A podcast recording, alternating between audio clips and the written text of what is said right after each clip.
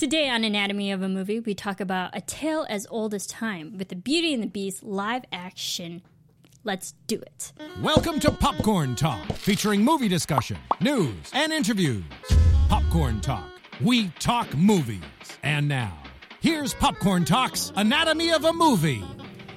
Hello, everybody. Welcome back to Anatomy of a Movie. We are doing the Beauty and the Beast live action. I'm so excited.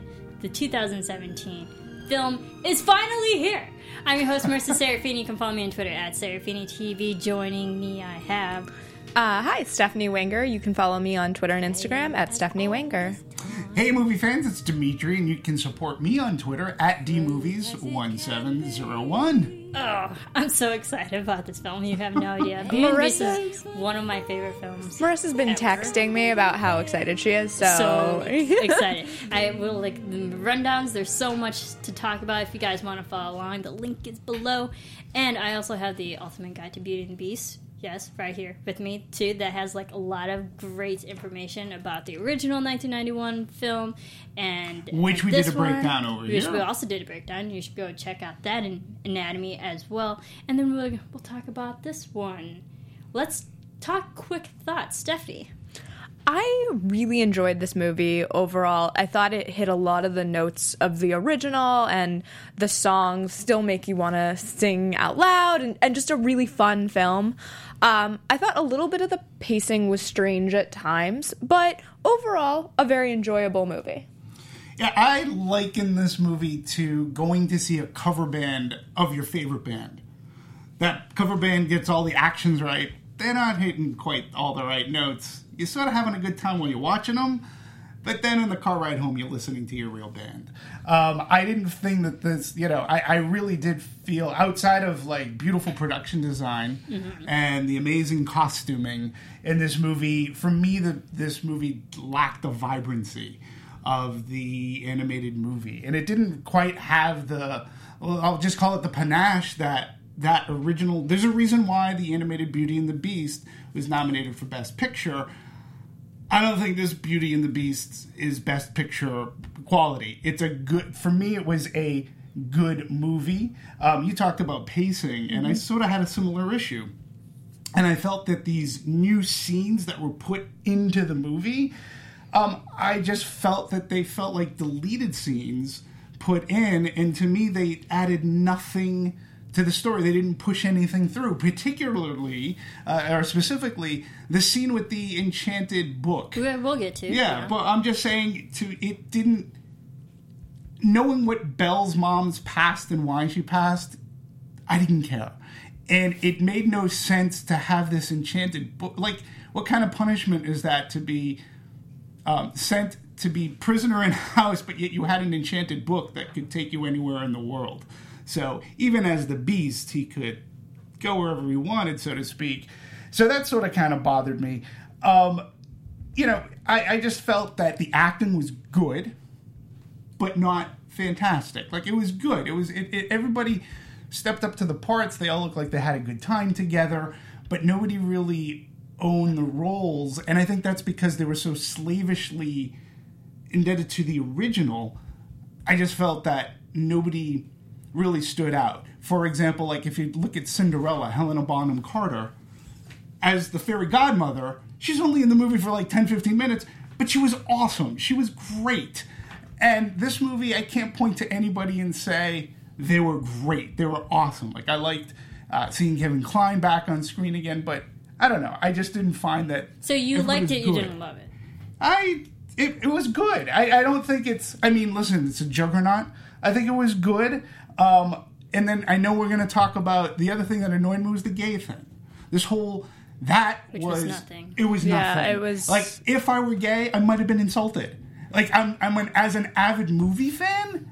Like it, it was such like was a much ado about nothing. It was like a blink it- if you miss it, like you would bl- like if you blink you miss it Seriously. moment. and it was meant for comedic purposes. Yeah, Like, Yeah. it We'll wasn't meant for like you know. well. So yeah, I go. It was good, not great at all. Not Yeah. even close. Uh, understandable. Um, I really enjoyed this film. I might be kind of biased because you know I do love Beauty and the Beast, but I like this film because I think it did a lot of things right, and they added added things to it, you know, kind of spice it up because Beauty and the Beast is now a story that almost everybody in the whole world knows, and we know what to expect going in.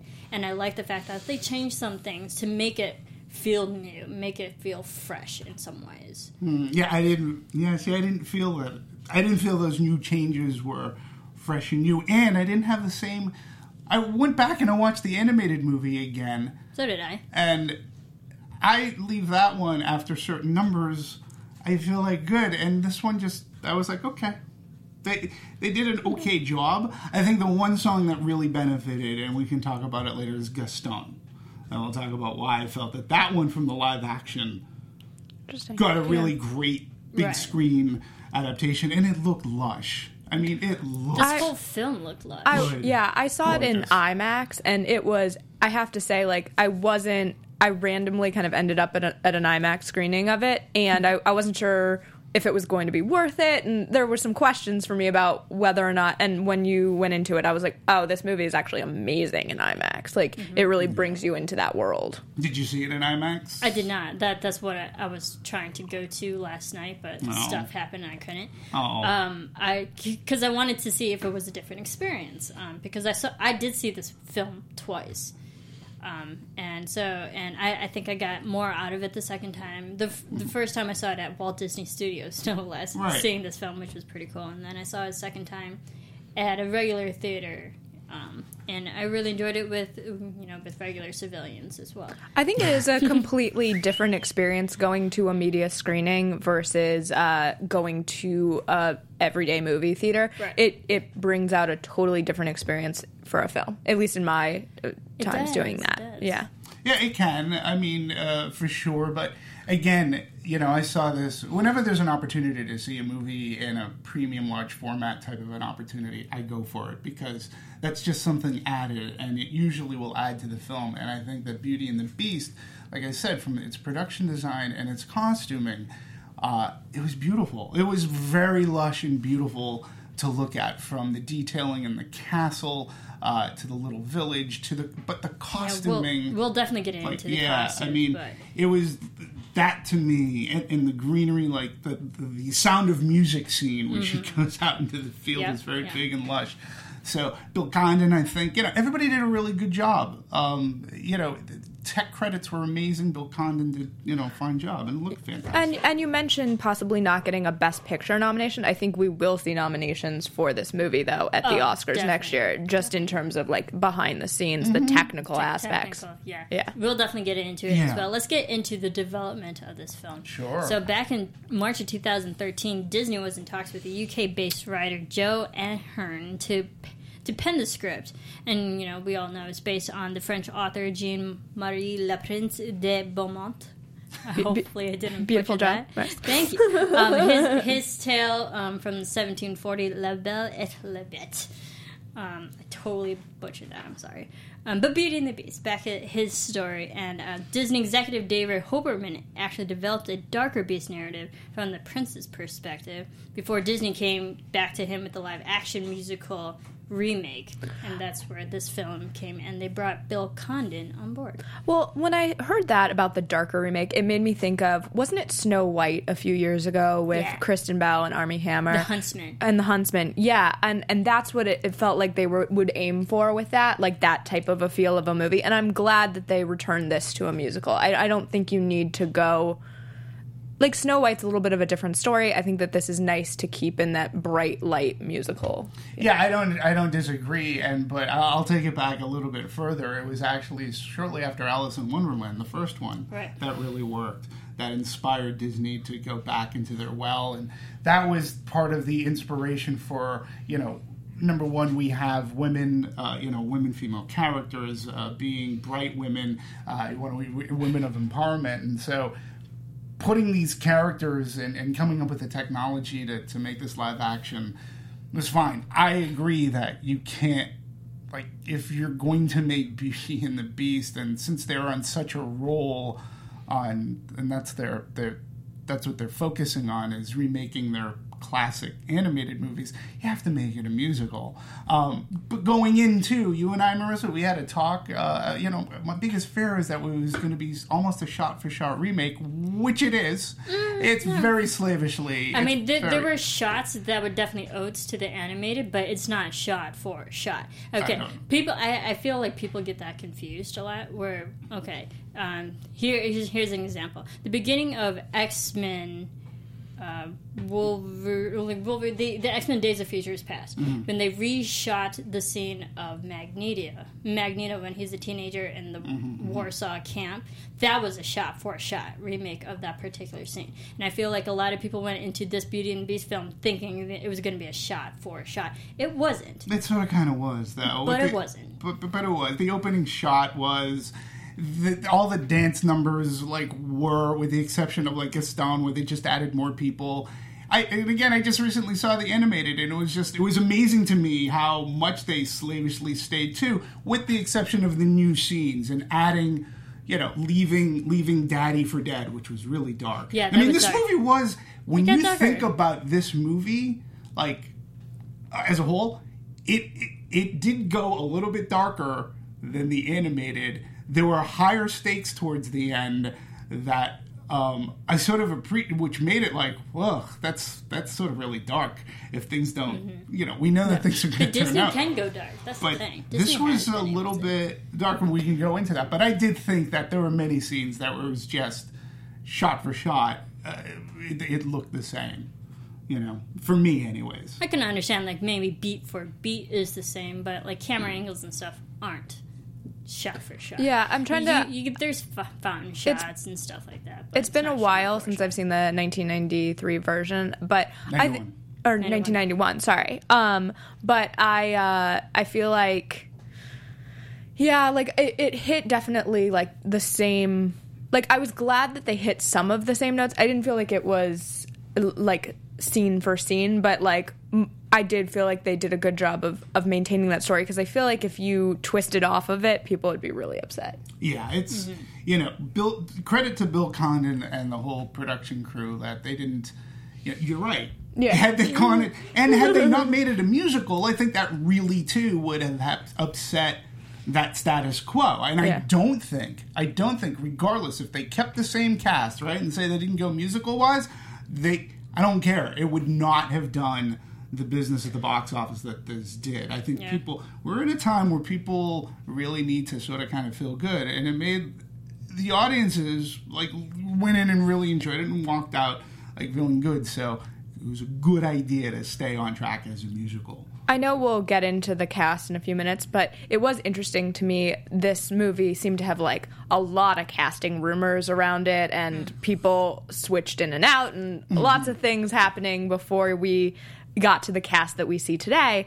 And with each of these people, like I believe Lily Collins was considered for Belle, you you start to think of how different this movie would be, and Oh, yeah. and and e- with each different casting choice, I was like, oh, that would be a completely different film. And then I think I'm not sure this was ever confirmed, but Robert Pattinson was definitely considered for the Beast. Like Oh, uh, every every one of these things would have made this film dramatically different. Yeah, yeah, we- we'll get into the casting, but also if for the writing because they they originally did want to go a darker route, kind of like a Huntsman for the Snow White storyline, a darker, more grittier type of feel.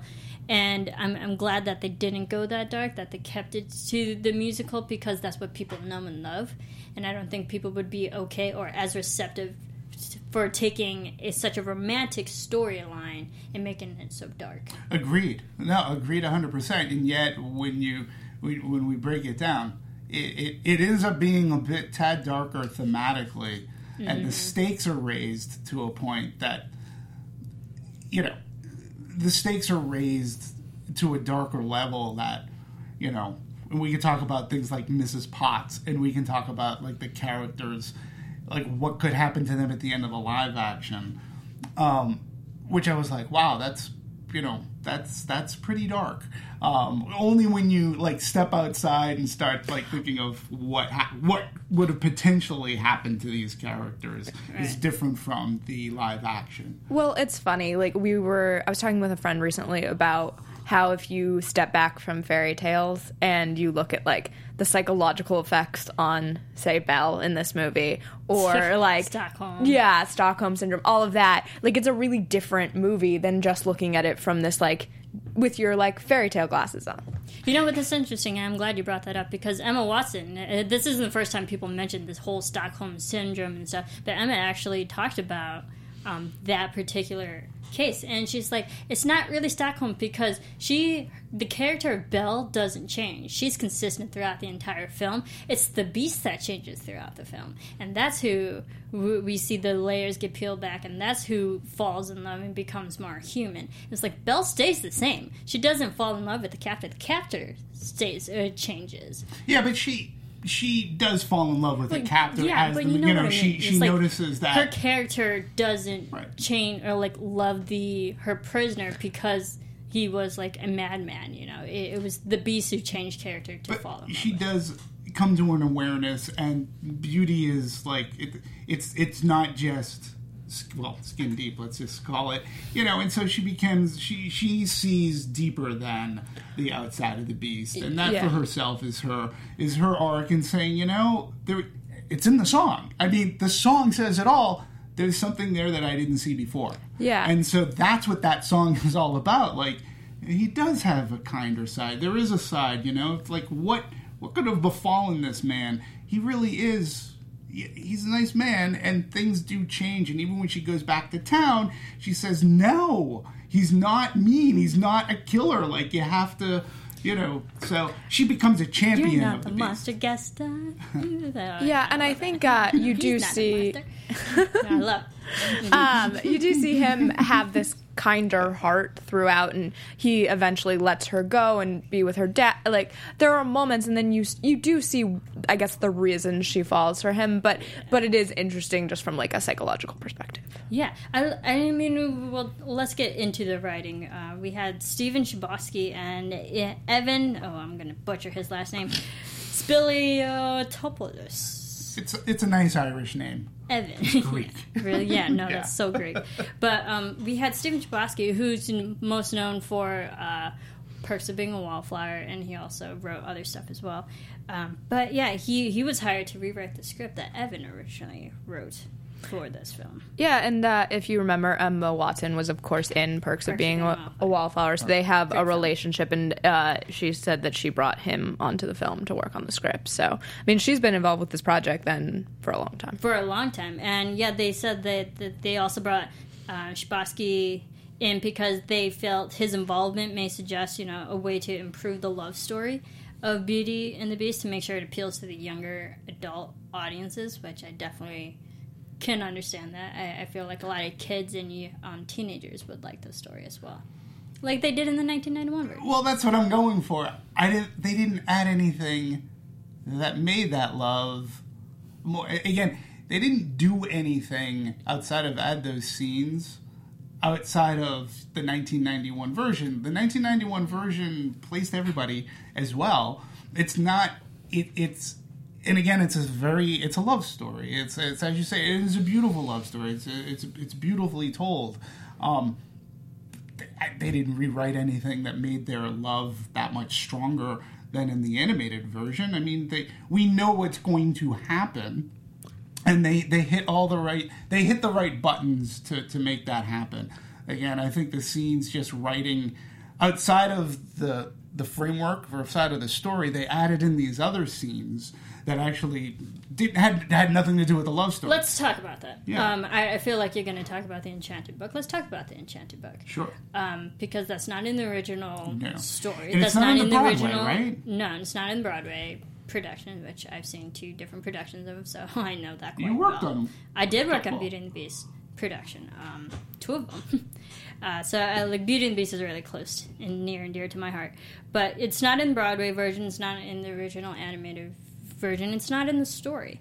Um, the even, back from 1740, and I feel like they added this so that there was we had backstory on Belle and B, so they both had a commonality and similarity that they could bond over and build that love between those two and build that relationship. Yeah, I mean, I understand why they did it, and I agree with you. It's about creating a backstory and giving the movie, uh, I guess, some uh, more emotional depth, and and in that way, I guess I appreciate it. I just didn't feel like it was super necessary, and Yeah, maybe that, and maybe that was just because I love the original story, and I was just like, okay. And I think also this movie, uh, for me, ran a little long, so just trimming that, look, those little extra things that didn't add too much would have been helpful. Yeah, I just felt it was padding. I didn't care. It, it wasn't necessary for me to, to know why Belle was motherless. The fact that she had a loving father, we understand. The, the, the mother, for whatever reason, is not in the picture anymore. Uh, and again, to me, the whole thing about the Enchanted Book is what kind of punishment is it if you're supposed to be holed up in this castle, but yet you can go anywhere in the world so long as you see it? I mean, as the beast, he could him he could hide under a cloak. He could hide under he could go wherever he wants. Basically, he can go wherever he wants Yeah, with this no. book. That's not a punishment. Well, understandable, but like, yeah, you may be able to travel the world, but did you notice the way they traveled? It was a dark, sad place. Um, and She I- picked that place. Well, mm, I, I felt like maybe that was just his perspective. Yeah, he could travel all over the world, but it might be in like a rundown type of look compared to like an over lavish, you know, lush type of brilliant, vibrant kind of world. Maybe it could be a sad, dreary world. That the the way that they saw everything. Are you saying that he could only see the world in that way rather than seeing Yeah. it from the princely perspective? Interesting. Okay, I didn't. Yeah. I didn't is get, interesting. I didn't get that because she see it. picked it. No, but it, it the book doesn't. They don't set up that rule. She picked that place, which is sad and gray and dark, and that's where the plague was. I don't think she was expecting it to be sad and dark. Either. Well, because she didn't know Yeah. what killed her. Well, she didn't know why her mother wasn't part of the picture anymore. She was too young. But she picked that place. He could have gone to. He could have gone to Cannes. He could have gone to. He could have gone to like Santorini. He could go to Kansas. Like he could go wherever he wants. That's not gray. For the purpose of backstory, we needed to like you know. And again, I don't know how kids are gonna relate to the bubonic plague so much. It just No, seemed like filler to it's me. not like relating to bubonic plague. is relating to the loss of a parent Uh, yeah, I for just. both of I them. understand that. But again, it was. Did I need to know that of Belle? No, I agree because if you take this, the Enchanted book out, and even the new song, which we'll definitely get into songs and mm-hmm, Alan Menken and mm-hmm. stuff, but if you take that music number out and this Enchanted book out, it doesn't change anything. But I think it does add more to the characters and gave them more layers. Yeah. Yeah, not so much for me, but I will say one scene that did do something that I'm not, again, not sure was necessary the leaving of Daddy to die. Leaving Papa Maurice Yes. out in the woods, Yeah, I mean, Tied up? It's tied, now that scene, I was like, that was dark. that was not only was it dark, but did I need Gaston to be? Gaston's the villain. Let's just in in Beauty and the Beast, he's the villain. He puts Maurice into an. He's gonna put him into an insane asylum regardless. Yeah. He's the villain of the story. This movie seemed to want it to like make it more impact. Let's let's make sure that everybody understands that Gaston's the villain.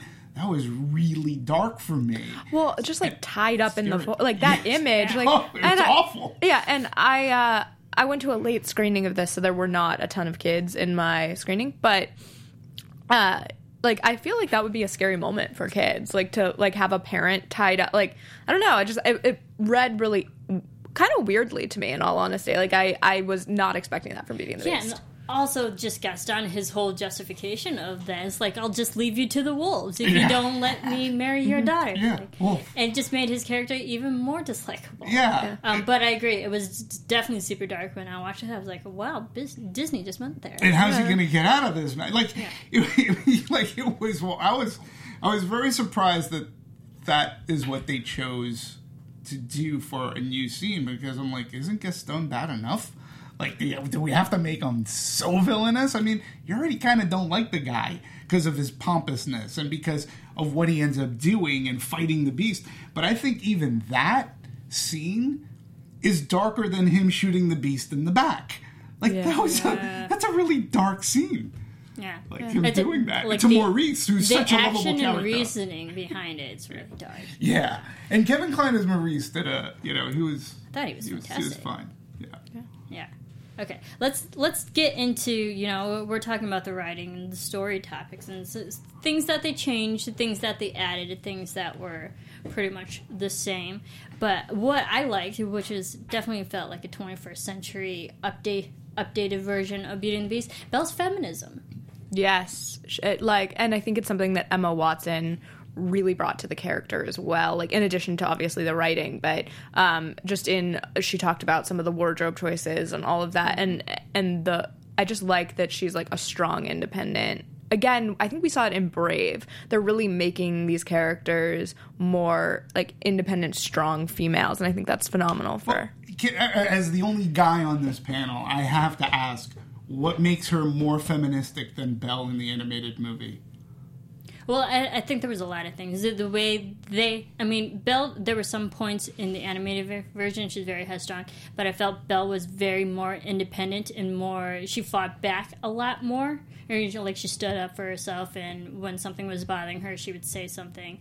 And also the fact How so? that Like, they they added so? they added moments where she they made her an inventor and they made her like progressive and intelligent compared to everyone else in that town who so seems so anti-intellectual or they're against um, progressiveness and ooh, we saw Belle. She invented like the pre, the first version of a washing machine. Okay, I, I understand that, but from the animated movie, where again Belle was extremely progressive, they looked down at her for reading, for reading books of all things, and like she was, she had imagination, and the whole town. That was the crux of.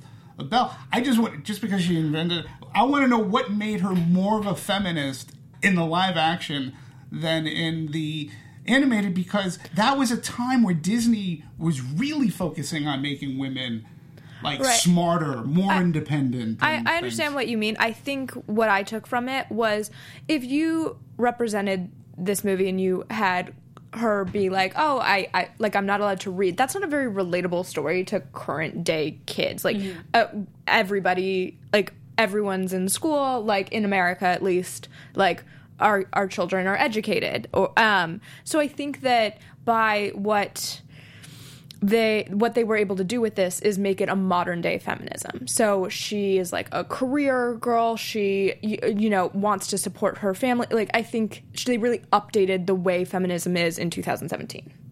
Okay, so she invents a washing machine so the woman can do the laundry. Oh my god. I- but I'm just like again, I, that, that, I'm just trying to figure out. I because I look at the animated movie and say, she is a woman of empowerment. She doesn't sit back. She does one of the most noblest things. The character. That, that, that, that a woman can do. She gives up her. She goes, I'm going to trade places with my dad. She goes, take me instead of him. She, you know, she does all of basically the same things just because she's wearing boots instead of flats. I'm trying to think like what does that make for today's feminism? I, she wasn't wearing a corset in the in the in the animated movie that I could tell. She was very beautiful in the yellow dress, and she and she stood up to the beast. She stood up to him, and she told Daddy, "It's like, hey, Dad, like, do you think I'm weird?" Like it was the same dialogue. I'm just trying to figure out what the update, like, why? Because watch the animated movie, and she's equally as powerful. Oh, I think. I know. I, I think like you're still seeing those strong things. I, I just think that the decisions they made are more relatable to mm-hmm. today's world. That's that's all I'm. Yeah. Yeah. Yeah. No, I agree with that. And I felt there were moments where she wasn't the damsel in distress, that she helped save her father, she helped save the beast and in certain yeah we see that in the animated version but i felt like it portrayed better in the live version. It translated better in the live version than we we get hints of it in the animated version. But i think as a woman seeing another woman go through all these steps x y and z i i understood it better and got a better result out of it. Interesting. That's that's a fascinating because I, I just see them as it wasn't hidden to me in the animated, and it wasn't subtle at all. I think mm-hmm. that was Disney's.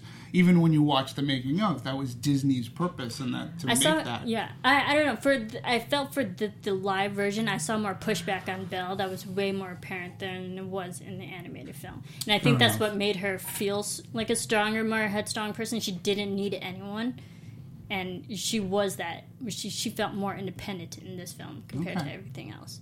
Interesting. And you felt the same way.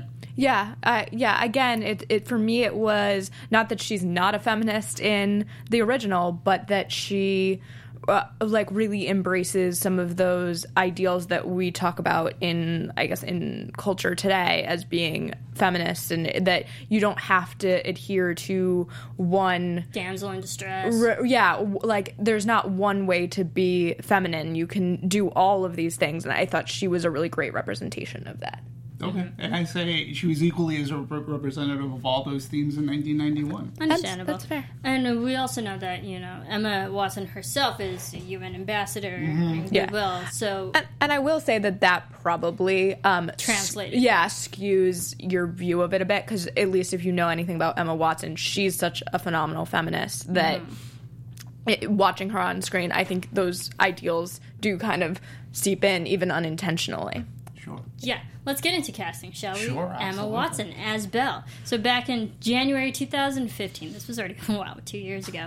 Emma Watson announced, you know, via like social ago. media and everything, that she'd be starring as Belle, the female lead, and uh, she said, uh, "The six-year-old self is on the ceiling with her heart." Bursting. And I remember that day she came out with the news because yes, I follow her on like everything, and I was so excited so incredibly excited because I felt like she she definitely embodies the the look of Belle, but also the the character and spirit of Belle. And I was trying to think if there was any other twenty something year old leading ladies in Hollywood and just in film industry that could play Belle as well as she did. Um, yeah, that's a that's a good question. One that I haven't really thought too much about. I, I really I was surprised how much I liked her in in this part. Actually, I um, it's not that I didn't think she would do a great job. She's great in everything, but I just felt like she was like Harry Potter, and then she'd done some indie work, and I I was excited to see her kind of embrace this. It's going to be a big like. I don't Big know. undertaking. Yeah, like uh, uh, yeah, and I thought you know singing and all of that. I like just did a really solid job. Yeah, I mean, I, for me, her hiring or her, her casting was very strategic, and it, was- and it and it was right on point. I agree because I did ask that question. Who could who could Disney have gotten? I think that Disney could have found actresses who could sing better, um, right. maybe have the bigger doughy eyes uh, than you know than Emma Watson. But Emma Watson carries with her everything that you you, you said, but she also has this high you know, quotient of people do recognize her still from Harry Potter. Um, they loved her as as as Hermione Granger, and she already has like a, in a sense a built-in audience. Now she's never had a movie that that that opened up like this big. You know, even even the the, the Potter films they, they open up great and on less screens, but this is a movie that by putting her in there, you've got it's like everybody was excited about it by, by casting her.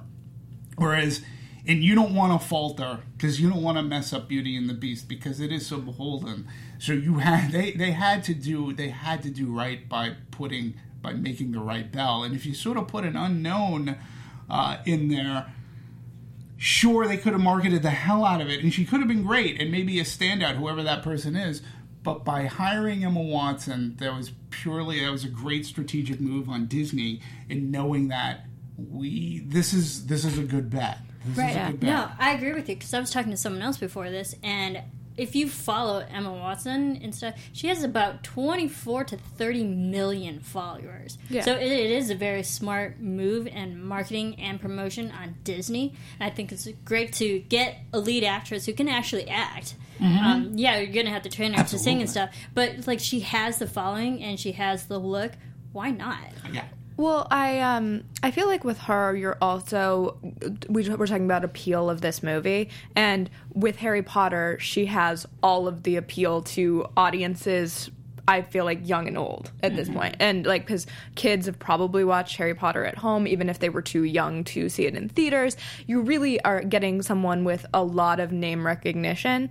But what's interesting is I was talking to um, a friend of mine and this is like her big I think her first big thing out of Harry Potter. Like really, you're like, this is Emma Stone or not Emma Stone, Emma Watson. Don't know where that came from. Sorry, Emma Watson. Um, it's like really big role for her, and it it kind of puts a check mark next to her as like movie star, and that's a phenomenal thing for her. Oh yeah, it definitely broadens her range and Yeah. her her likability and and just the way that they can cast her now. Because I felt like yes, ten years of Harry Potter, you're only gonna know her for that. And you can see little things here and there, but like that. Granted, that is her role, and everyone's going to pigeonhole her as that maybe that type of character. And but I think this makes her way more appealing for other types of films. Yeah, well, look, she has played it very smart throughout her career, um, m- much like Daniel Radcliffe. Whereas she got well, number one, she went to school, and that was a really big deal for her. Um, so you know, she she put acting. She took a break and she did the right thing. She went to school, and well, why not? Like when you have the Harry Potter money, that's you know.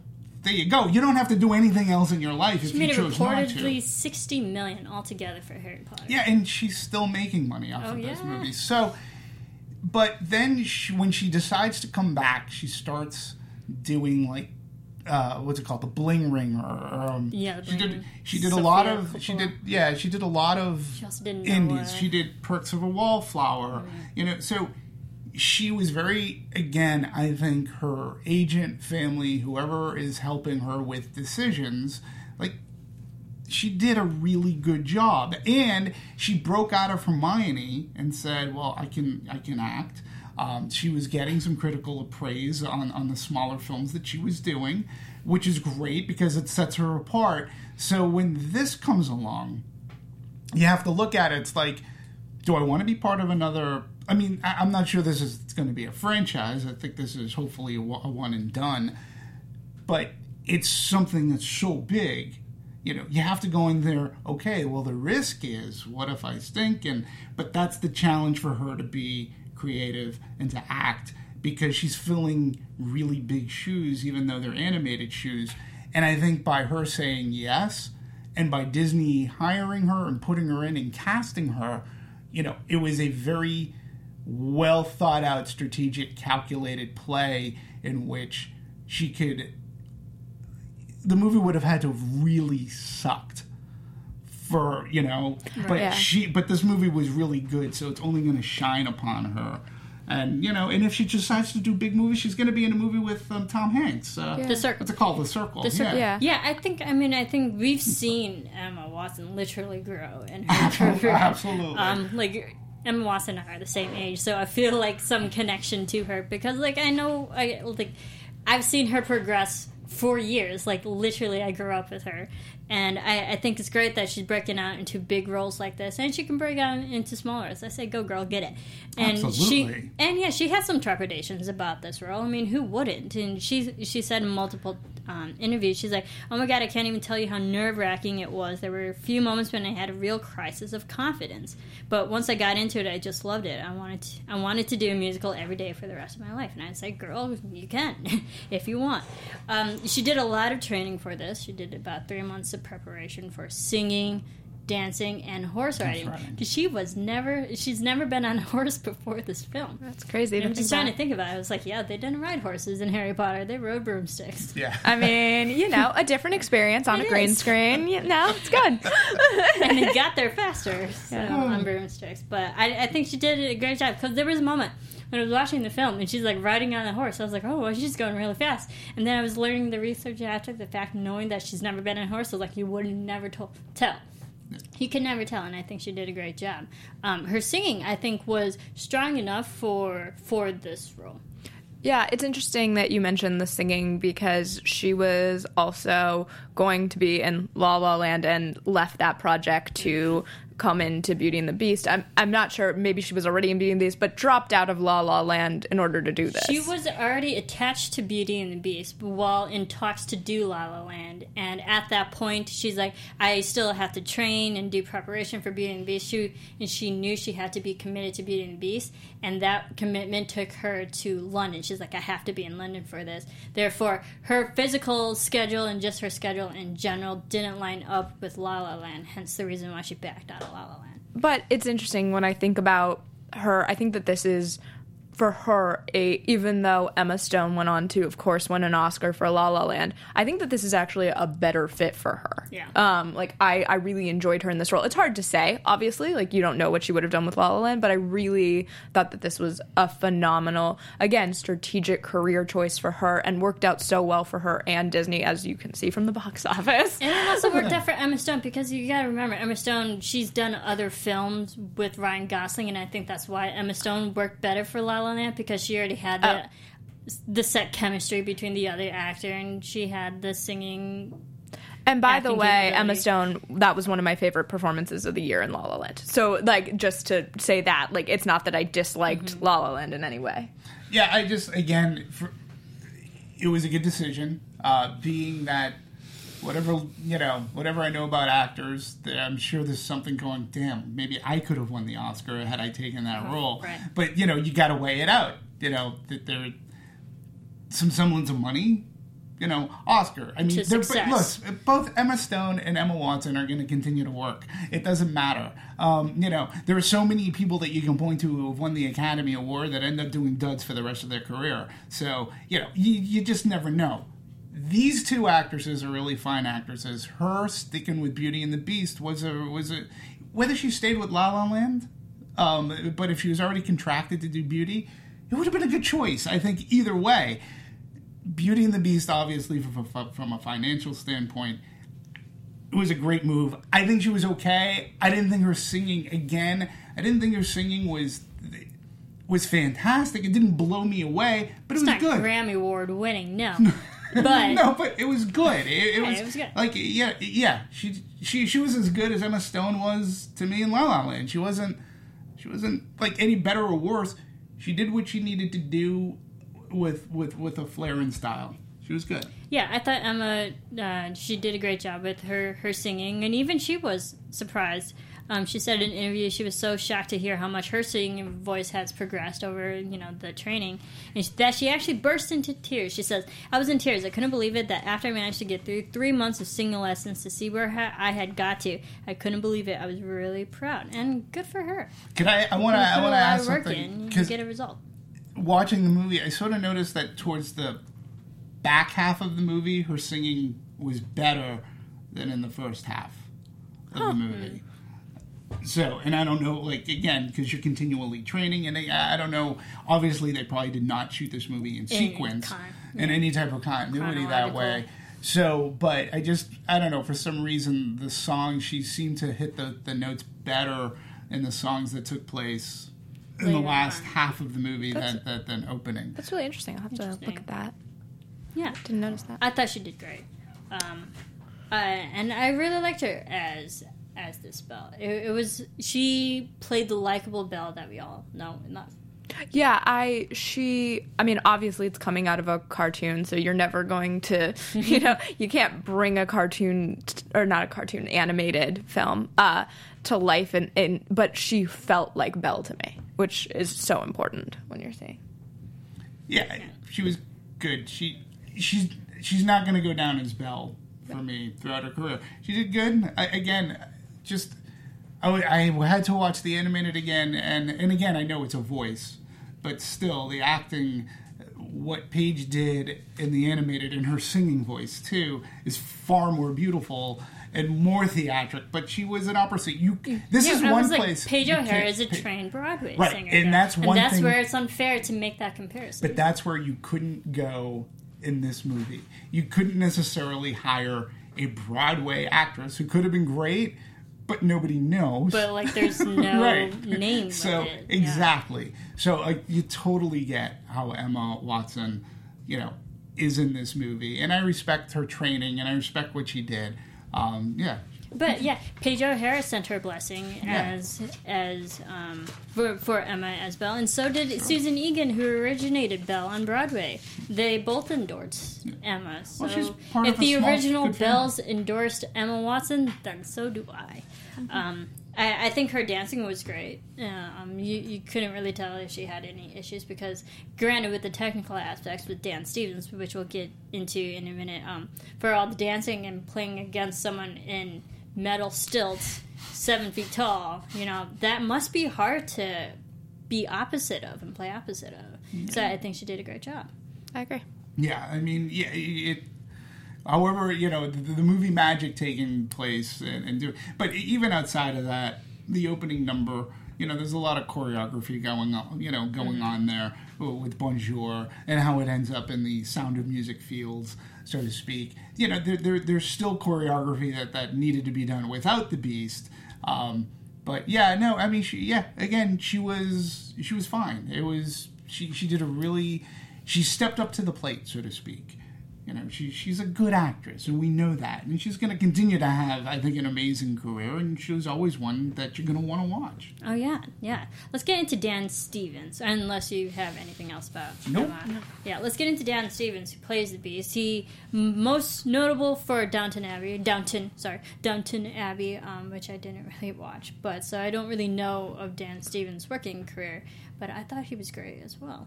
Yeah, uh, I wasn't super familiar with him, uh, but I thought um, I actually had to do research into how they did the Beast because I wasn't sure. Like we see him at the end, and like I wasn't sure how that was all played out and how the uh, all the CGI and all of that that went into the Beast was done. But I think that it's always like really admirable when an actor can go there and like this is not an easy part when you're having to do so much on the technical side and then still have these like heartfelt moments. And i thought he was great. Like did a really nice job. Yeah, I mean, he was he was again, yeah, he was really fine in his role, and and when you're under such makeup, CGI, doing whatever, you have to act. Your, your eyes have to say something um, because you don't have all of your face to do it. Um, and you can let CGI do some of the work for you, but you still have to be there. You still have to act. And for me, his changeover to falling in love with Belle, um, the scene uh, that that comes out most to me is the scene in the library where you know she goes, "Have you read all these books?" He goes, "Well, some of them are in Greek."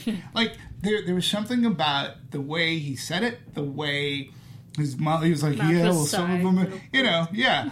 That you go, he's really, yeah, he does a really good job. I wish that the CGI made his eyes a little bluer um, like a little more. I, okay, yeah, I, I just like that to me. Like if they they should have been a little bit more piercing blue, but that's a CGI thing that uh, it has nothing to do with him as the actor. They could have like done that in post, but he did it. Yeah, he did a very uh, considering what you have to act underneath. You know, that's the hardest job. To me, that's even uh, as challenging as what Emma Watson may have had to go to because you have to emote from a pile of makeup and CG and make it work and have an audience care. So, Yeah, I thought the interesting thing is uh, about Dan Stevens. He had to do all of his performances at least twice. So, say he had to go in and film all the movements, whether it be singing, dancing, waltzing, you know, with the actual actor. And he had um, his forty-pound lycra suit on, so it had the actual physicality of the beast, and and he was on stilts doing all this, mind you. And then two weeks later, he had to go back in with UV makeup on that captured about 10,000 different points on his face and all like all lines up of cameras so it gets every angle of his face doing the exact same motions again. So he had to do two different performances for every scene he was in. yeah i believe i read that it was like a cage that he was in and then emma watson was outside the cage acting against him e- e- even in this second round uh, of these performances. And again that level of dedication to to do that. And also i think with this character specifically this is not just a a beast. You have to even when you're in all of that peel it back and show that you have a heart and and that's difficult as, as you mentioned. And to do all like go through every performances and all the emotional beats, and as an actor to get to that acting place once again twice, um, especially weeks apart, that that also just takes a lot of acting skill from the person. So um, I commend him on his work, and I, I thought he was great. And um, for his voice also, which I thought was interesting, the sound team actually piped in the sound of Stevens' own lowered voice. So they took a recording of his voice, lowered it, and put it in an earpiece to help him get back into his acting with a deeper timbre in his voice. It's fascinating. fascinating. I love it. I love it. Um, yeah, I thought he did a great job. And who who would have known that? You you think it'd be like um, there there were some things he did do in motion capture, but the just the the update of the the makeup, the UV makeup that helps capture his face is something that I haven't really read about that process before. Yeah, n- listen, again, any person has to wear, be under such type of costuming, makeup. You know, it's it's it's it's hard. Uh, you know, you either buy it or you don't. And in this in this movie, the special effects and the, the, the makeup and the costume and whatever they did, you buy it. You know, it, they spared no expense in the in, in making sure this movie looked amazing. You know, I mean, it is the most expensive live action musical to have ever been made, and all of the money is up on screen. There's nothing that looks cheap about this movie. So, uh, and that's what it was that that brought me in more so than than a lot of other things was that I was I was truly amazed.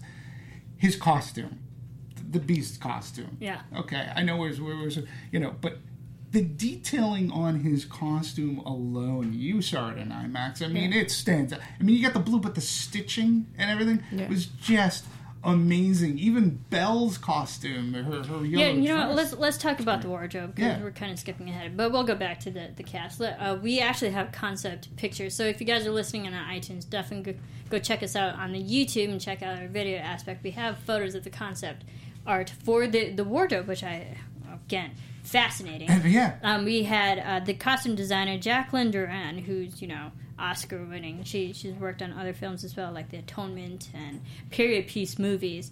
But uh, she yeah she did a lot of different things. So um, well, let's talk about the Beast because you mentioned his costume. Um, for his blue, he, he well actually he starts his character in the film starts off with this really crazy cape. You know that whole Right. white ballroom, and they're all Yeah. there before the beggar woman comes. Um, that was like more 18th century aristocrat wear, and then his actual, um, you know, ballroom jacket. Uh, it's full of Swarovski crystals all throughout that twinkle and sparkle. yeah. It was again. This is where the live action. You watch the animated, and he's wearing a blue coat, but there's no really fine detail on that, which is fun. You know, 1991. You you know to do all that would have been painstakingly uh, crazy hard to do considering the technology then, but. To watch him come out, and I was watching it going, that is, that's where this movie gets nominated. Yeah. This, this movie gets Yeah. nominated, much like Cinderella. We talked about costuming in that Wardrobe. wardrobe. That's where this movie like really sets apart because the stitching, the the the the, the, the sparkliness of it, but it wasn't ostentatious. It, like it, No. it was Yeah. great. I mean, it it feels like what what it's meant to feel like. That's the only way I can think to say it. Like it feels like you're in their world rather than like you don't want the like sparkly like Broadway version of this like on screen. That would be quite weird. Like they did a great job of making it real uh, within the universe they're in. Yeah. And let's talk about uh, Belle's outfits throughout the film. I felt it was very uh, true to the animated style as well. But um, we'll, definitely get into all of it. The Belle's blue outfit when she's in the, the town square, um, it's just a blue skirt and bodice, but they added pattern and textures that made her have two skirts, two skirts, which was more historical back back in that time. And they added elements taken from the history.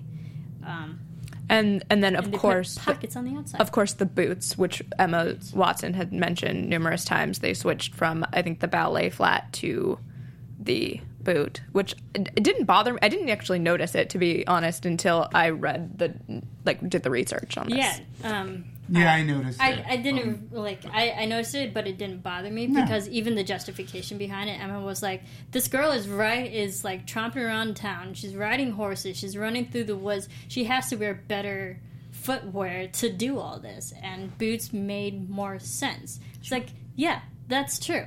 So why are people knacking on their boots when it can literally do everything? No, there's nothing. I mean, it didn't bother me, but for, for, from the case of, you know, I, it, it doesn't change the story. And I was like, okay, yeah, it fits. Like her costuming, again, the costume was fantastic, and um, yeah, she looked great. It was, and again, it's what you want. You want a really decent interpretation, and with the live action today, with what they're able to accomplish, you know, they they, they really do bring it to life in Yeah. uh, in a really uh, They solid put, way. They put Solid, the pockets on the outside too, which apparently Sure. in that wardrobe back then wasn't really a part of the the normal aesthetic.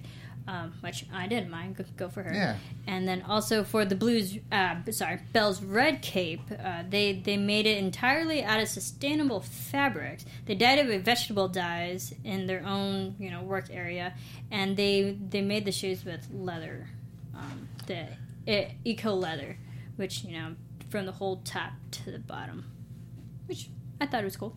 So, But let me throw Kind of this. gave me a little Red Riding Hood feel. Yeah, that's that's exactly what I was going to say about that that cape. But I want to ask something too, like just going back to the iconic yellow gown. Okay, Yes. according to the costumer, uh, Durran said, you know, it was the hardest thing to try to come up with, like the hardest thing. And she said, we go tried all sorts gown, of things.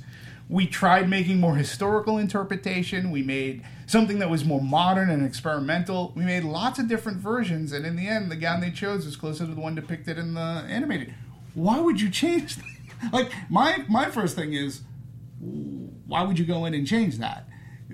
You're, you're also, like- making an iconic scene. I know, but it's also the technicality and the actual movements of it. You, do remember it's like this is an actor who has to work in it. It has to be movable. You know, there has to be movement just so she can act. But that has nothing to do with color. Like if they were going to change the dress or the gown completely, they were going to go off page, so to speak, and try something different. And I'm like, why would that even be a thought? Well, Like, and you know, and I, I, I agree with that. it. We talked about another film, um, Jackie.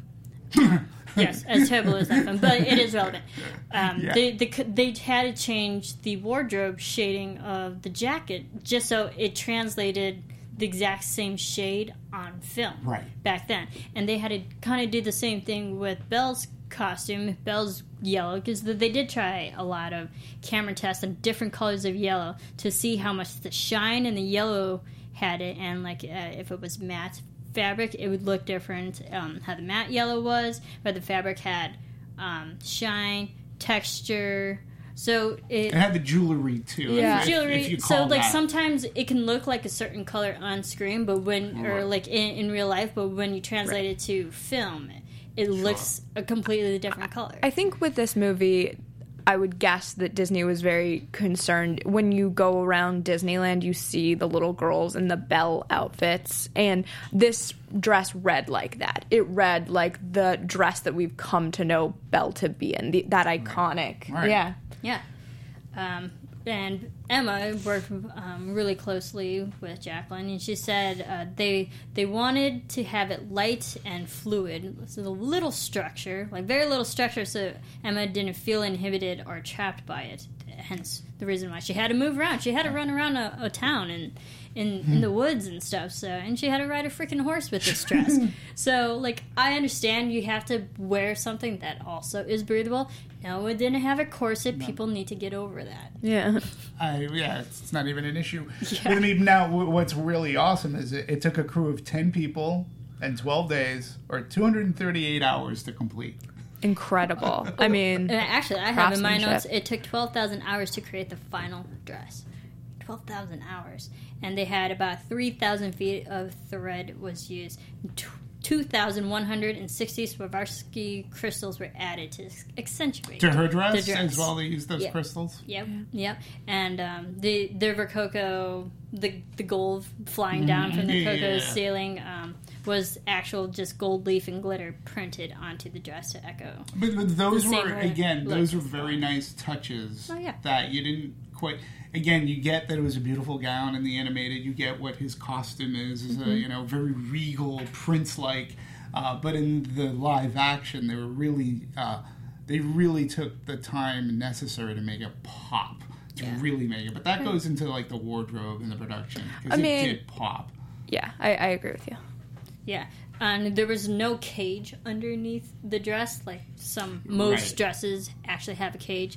But um, to to make up for the you know the fullness of it, there was layers of I believe what is called organza fabric. Mm-hmm. I mean, that's what it looked like, but I thought that that actually elevated the dance, the dancing at the end. Like, I felt like you weren't watching this dress that was difficult Mm-hmm. to move. It had a lot of movement. You saw those crystals uh, as they kind of hit the light. I thought that that was actually a great decision on their part. Yeah, you saw the fluidity of the dress, especially when they were spinning. You saw the dress like fly up in the air. Um, I thought it looked gorgeous, and I'm not uh, like I like when you do updated things of old things, but if it's done well, and I thought it was done well in this, I'm, I'm not like such a purist that oh it wasn't exactly like this and this and got it wrong. No, Has there been I like uh, is, there, is there been there apparently there are a lot of people out there who, who aren't thrilled with the updated wardrobe. Hmm. That Oh. it's not true to form of the animated. I was like, first of all, that was an animation. That was 2D. You can literally do anything you want in 2D because it it goes beyond the bounds of realism. This is realistic. For a fantasy movie, I, I didn't find that it, it disrespected the, the animated movie. If anything, it enhanced it because you have to do something different to bring it to life. Much like Cinderella. When we talked about Cinderella, okay? That was a gorgeous dress too. that entire ballroom scene was gorgeous. Obviously, they, they have to stick to certain form as to how that dress looks, but that scene was was beautiful, and it wasn't just like the animated; it had to be. You, you're you're right to the extent of yeah, we're filming a live action movie here, and where they can color in a dress, we have to make sure that this dress we can animate flow. We don't have that luxury here. We have to have this flow. Whatever, we can make it dazzle more in post.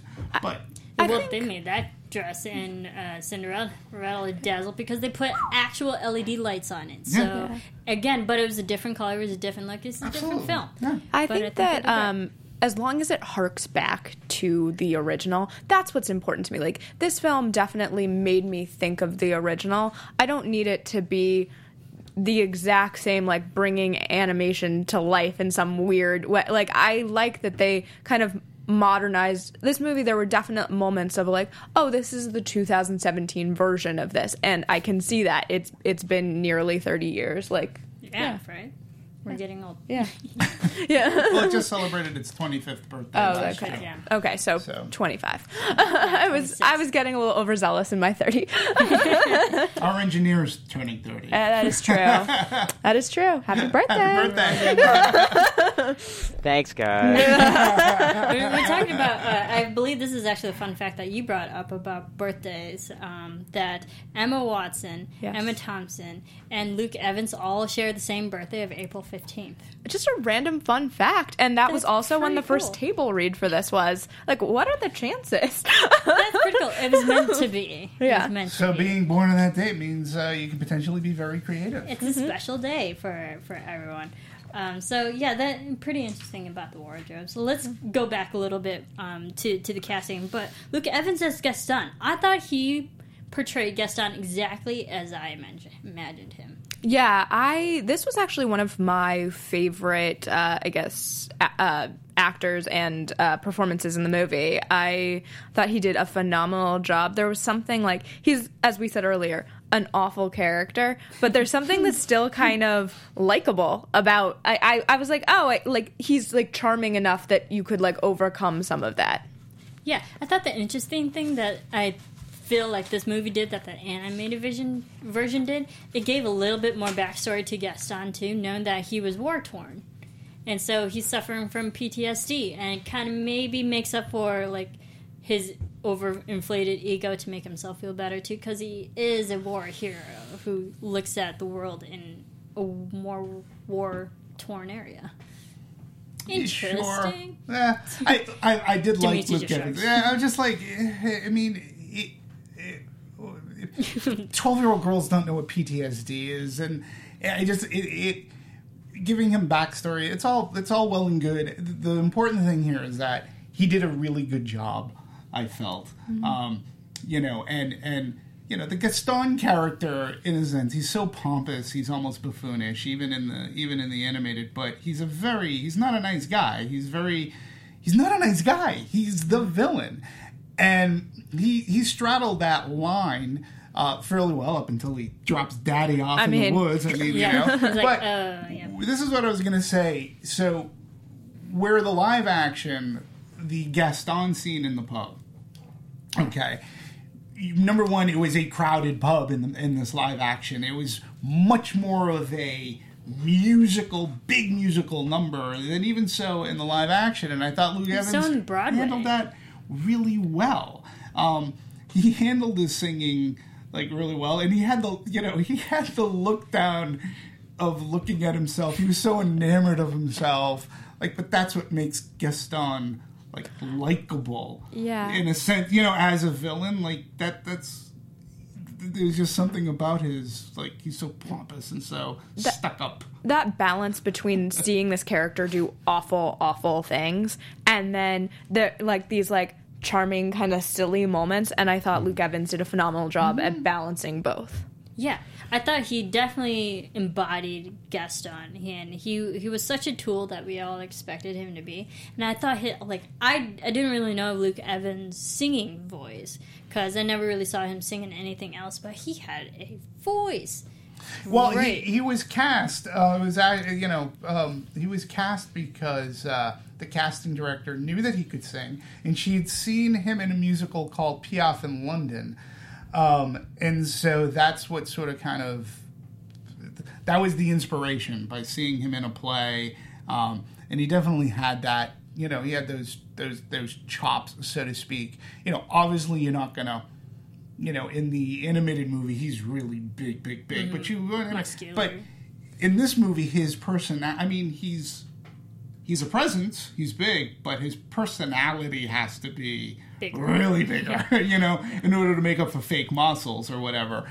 And he did. He he fit it really well. He did it. He did a really good job, uh, and I appreciated him for that. Yes, let's talk about Josh Gad, LeFou, his sidekick. Yeah, I love. I, I think Josh is just so fun, and he's like becoming this guy in all these Disney films, and it, it's just fun to see him. Fun, pers- likable personality, and I like how they changed. Yes, we all know that it's not really controversy, you guys, but L- LeFou as a gay character in this film, literally, when you see this film, that is not what this film is about. There's a wink. There's a dancing together for one second with another man. At the end, there was a hug, and that was it. I, I mean, I'm it. guessing that like in total, this like the gay controversy, if you want to call it that, it's like 30 seconds of this film. It's not even 30 seconds, it's Yeah. about like five Yeah. seconds. No, Yeah. Yeah. like I said, I think it's uh, it's it's it's it's almost an insult that that so much has been made about this because it really is used for comedic effect. It's like uh, you know, Josh Gad, who, who I do appreciate. I did feel I sort of liken his performance in this movie as I like in Matthew Broderick's performance in the movie version of the Broadway produced producers, Producers, yeah. where to me in that movie I felt that uh, uh, Matthew Broderick was playing for the cheap seats, uh, like he was still in a Broadway play. I sort of kind of felt that with him. There, there were some choices that he was doing, facial expressions that I was like, uh, he was my only. He, like he wasn't bad. He didn't tank the movie for me. He was he was okay. I did like how he was a little bit more of Gaston's Sound of Reason. Like Gaston, are you sure you want to leave him here? Like, is that a Yeah. good thing to do? Yeah. At least they had that. He was his conscience.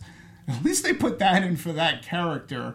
Um, you know, and then uh, there apparently there was a scene that was cut out with him towards the end where uh, he actually approaches the enchantress and says, "Geez, yeah, it's been a really." It's been a really busy couple of days over here, huh? Wow, you really put those characters through the ringer, and and and, and, and, and, like they cut out the scene. Um, but I, I appreciate his comedic timing, and I actually liked like when he was fighting at the end. Like that's his physical comedy and stuff is where I was like, oh, he's really funny. I like watching Josh Gad. Yeah, and I like uh, LeFou kind of evolved in this film more than he did in the animated and Broadway because even in this film, LeFou had a change of heart when Gaston turned on him, he's like, I don't want to be bad anymore. I'm not fighting Yeah. for Gaston. He's like, and he made him more likable at the end because he was turning on his own people. You don't see that in the original film. And it's not. I, I- I take it. You you said it's not even hinted in the Broadway. No, shows it's, in, in the Broadway, well. like he gets his comeuppance too, Oh, because he because he's still on the technically the quote unquote bad side with Gaston. right. He's with the, all the villagers who don't understand everything, and he doesn't really get a happy ending as well. Mm-hmm. But LeFou in this film did. Yeah, they definitely added depth to this character um, from the original. I felt like it was, um, yeah, he had a little bit more going on it, and also I wanted a little bit more of this. Like there was a bit of like a buddy situation with Gaston that I I don't remember being as prevalent in the original. Yeah, no, and I, I like that they added that to LeFou as well. The other thing too is that Luke Evans apparently really loved working with Josh Gad so much. He goes, "I want to work with him again because we had such a great time working together." And you actually, that's one thing too about certain movies. Like we always talk about chemistry. The chemistry in this movie worked um, with everybody. yeah, I was gonna say Like, through and through. yeah, through and through. So you know, whether the performances were like fantastic. Importantly, the chemistry worked, and that always heightens performance, or you know, it, it makes everything palpable. But you could tell that they were having a good time. And even he goes on, you know, what's lovely about LeFou's character is he finds his soul and identity throughout the movie, um, just as almost everybody else does, except for Gaston. Gaston dies.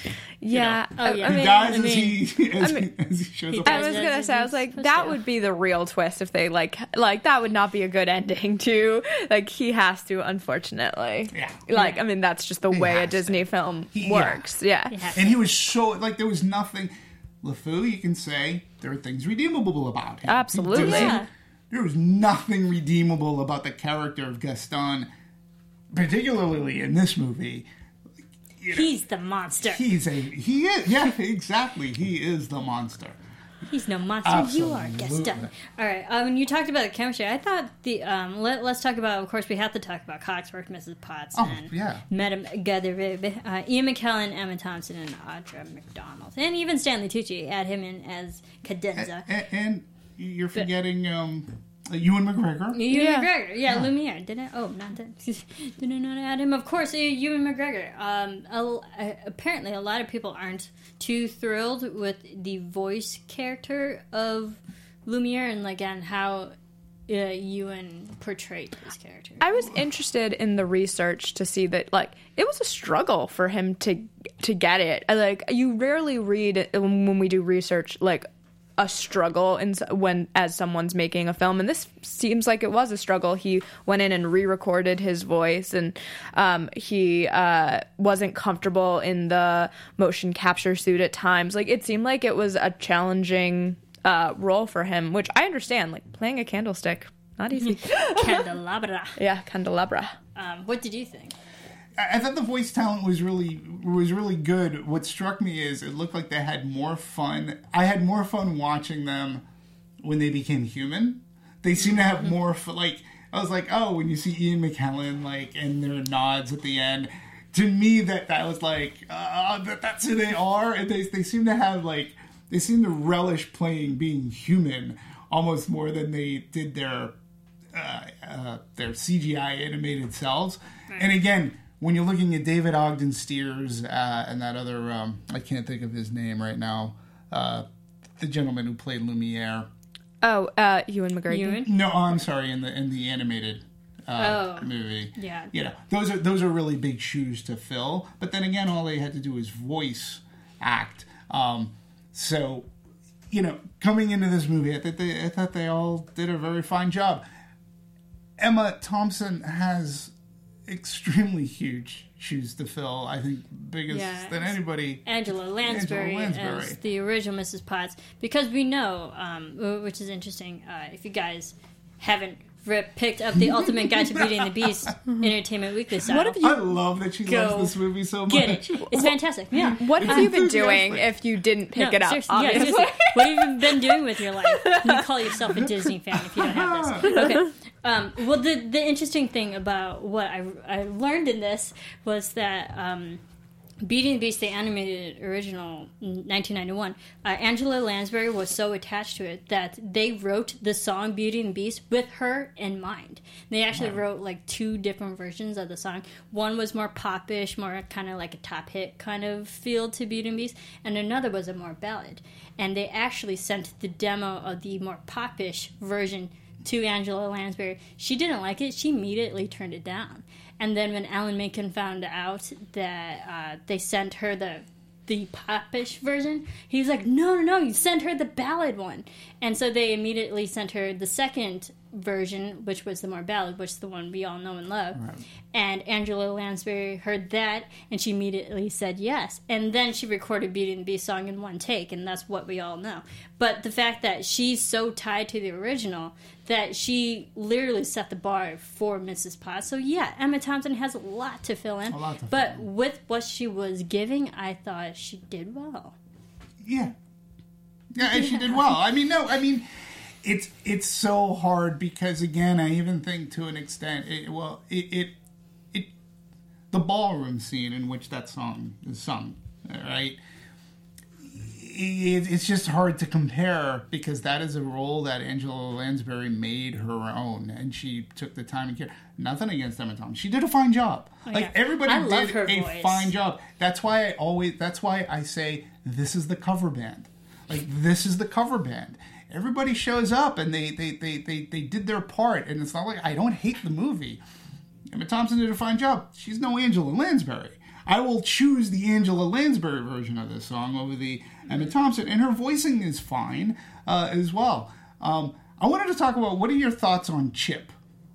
Oh, I thought it was so cute. But uh, they, they, they made one change, and to me, it's I, I didn't really care. Where they made him an only child in this movie. Yeah. Yeah. Where in the animated movie has a cupboard full of brothers and sisters. Yeah, uh, but at so the to end of the animated version, you don't see those other kids either. No. You just see Chip. Just Chip. Yeah. I, I thought the voice of Chip was so Yes. sweet. Like Yeah. it just, and then the boy at the end was like, it's exactly who that voice would be belong Yes. to. I was like, this was phenomenal because that's something where, like in a live action, I think if you have a vision of who the boy is the entire Right. time, or certainly I did, and Sure. and he was like come to life of at least my version. right. Yeah, I mean, I like Chip. He he played the kid like we we all know.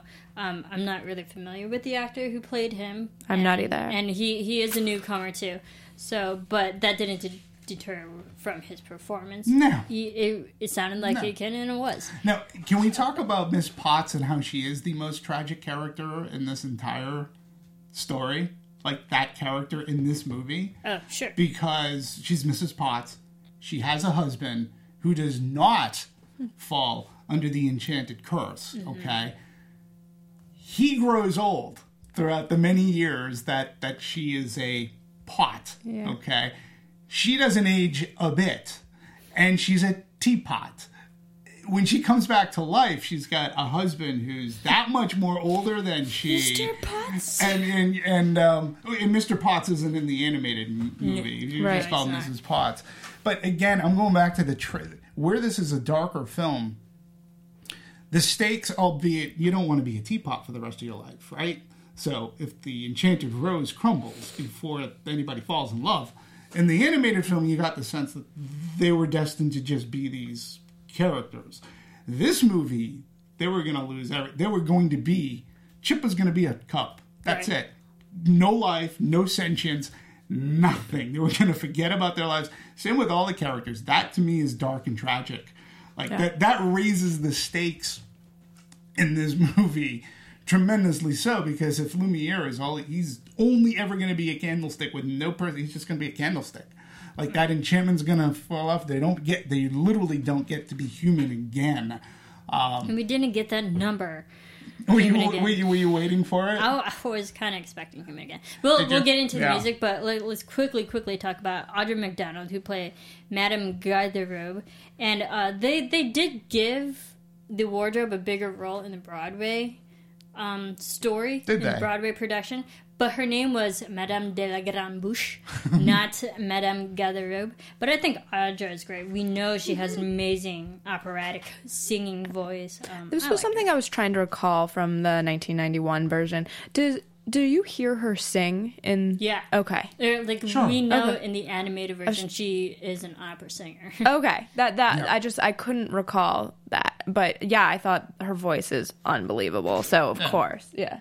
Which is ironic because like Audra arguably has like the best singing voice out of everyone because she is a Tony winning singer. Yeah. So uh, I thought she was great, and Stanley Tucci was there for laughs. He played Cadenza. Sure. He was a brand new character. Yep. Um, I liked him. He he was the harpsichord piano. Yeah. Fine. It made sense for the Beauty and the Beast Sure. number. Absolutely. He really didn't do anything other than give us a Who's couple Stanley laughs. Tucci? Yeah, other than give it a couple laughs. But yeah, let's get into the direction and production Yeah. cinematography. We have a lot to talk about on this cinematography. But Bill Condon, um, so actually wasn't the first choice for this film. We actually Guillermo del Toro dropped from this film. And if you think about it, if he was the director of this film, it would have been a completely different film. I'm assuming that that had to be when it was consider they were considering Darker. going the darker direction. yeah. Like it, it could not have been for this musical. Right. Yeah. No. Yeah. I, I mean, it would have been interesting to see uh, to to see him try to do a, a musical and see his inspirations come up to screen. But Bill Condon again, strategically from a picking the choice, you're going to a guy who's done musicals before. You know, Dreamgirls. yeah, and he he he gets it. And picking him is was a wise move and giving him the gig to do this. I thought his direction again, his direction was fine. Uh, uh, there was nothing wrong about direction editing, with the exception of the pacing we talked about. But he kept the camera moving. Um, focused. Yeah, he did it. Plus, he did a really good job with his actors, whether they were doing voice acting, whether they were, whether it's Emma Watson.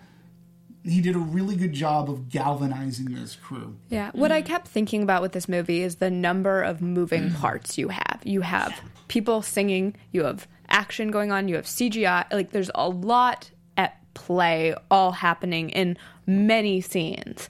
And in order to balance all of that as a director is I thought he did a great job with it. Right. I think he did great, and you know he's worked with Ian McKellen before multiple times, and he Bill Condon's actually a big fan of musicals himself, so I think that helps when you have that already innate love for these types of films. So you know he's gonna like be true to musicals. And uh, the the interesting thing is um, he didn't want it all to be CGI, and so he did have big sets for this mm-hmm. film, which I truly appreciate. I mean, obviously we're gonna have some CG with the characters and stuff, but a lot of the sets were all, if like, uh-huh. if not all of them, practical, which was a humongous feat in and of itself with Disney and their money and their budget. Um, I mean, they could yeah. do that, you know. Absolutely. So uh, that, that brings us into the production and cinematography. We had uh, Tobias Schlesinger, Schlesinger, I probably butchered that too, who was the cinematographer, and of course Sarah Greenwood, who was the production designer, Right. and basically the person for the whole vision of what the actual look is Right. of this film. and Go the- woman. yeah, I was gonna say it deserves so much credit because I felt like in a lot of ways the production design is what pulled me into this movie and Same made here. me want to be there and, and be in this universe for two hours and some change. Yeah, and we have to also Katie Spencer, who's the set decorator. Yeah. Uh, also, uh, you know, did this amazing time. You know, th- th- this just amazing look, and you know, they cherry picked inspiration from architecture in additional countries, including Germany, Portugal, and making this castle, which had a light, light, slight nod to Walt himself. Um, it was the production design that drew me in. I was just fascinated by the detail.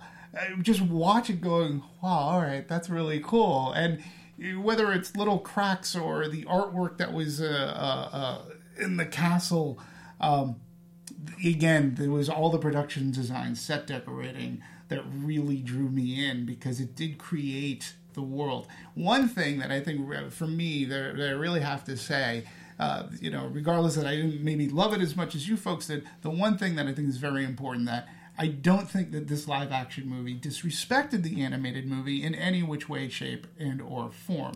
There was no disrespect. It was it was a pure. There was pure love there, and you can tell the intent was to do it with with love and care, uh, so as not to upset people. So as far as that goes, you can tell you can tell the TLC that was given to this movie. Absolutely. Absolutely. What what I loved about this, they built 27 massive practical sets for this film, and um, it, it was built. They built the castle across five different stages.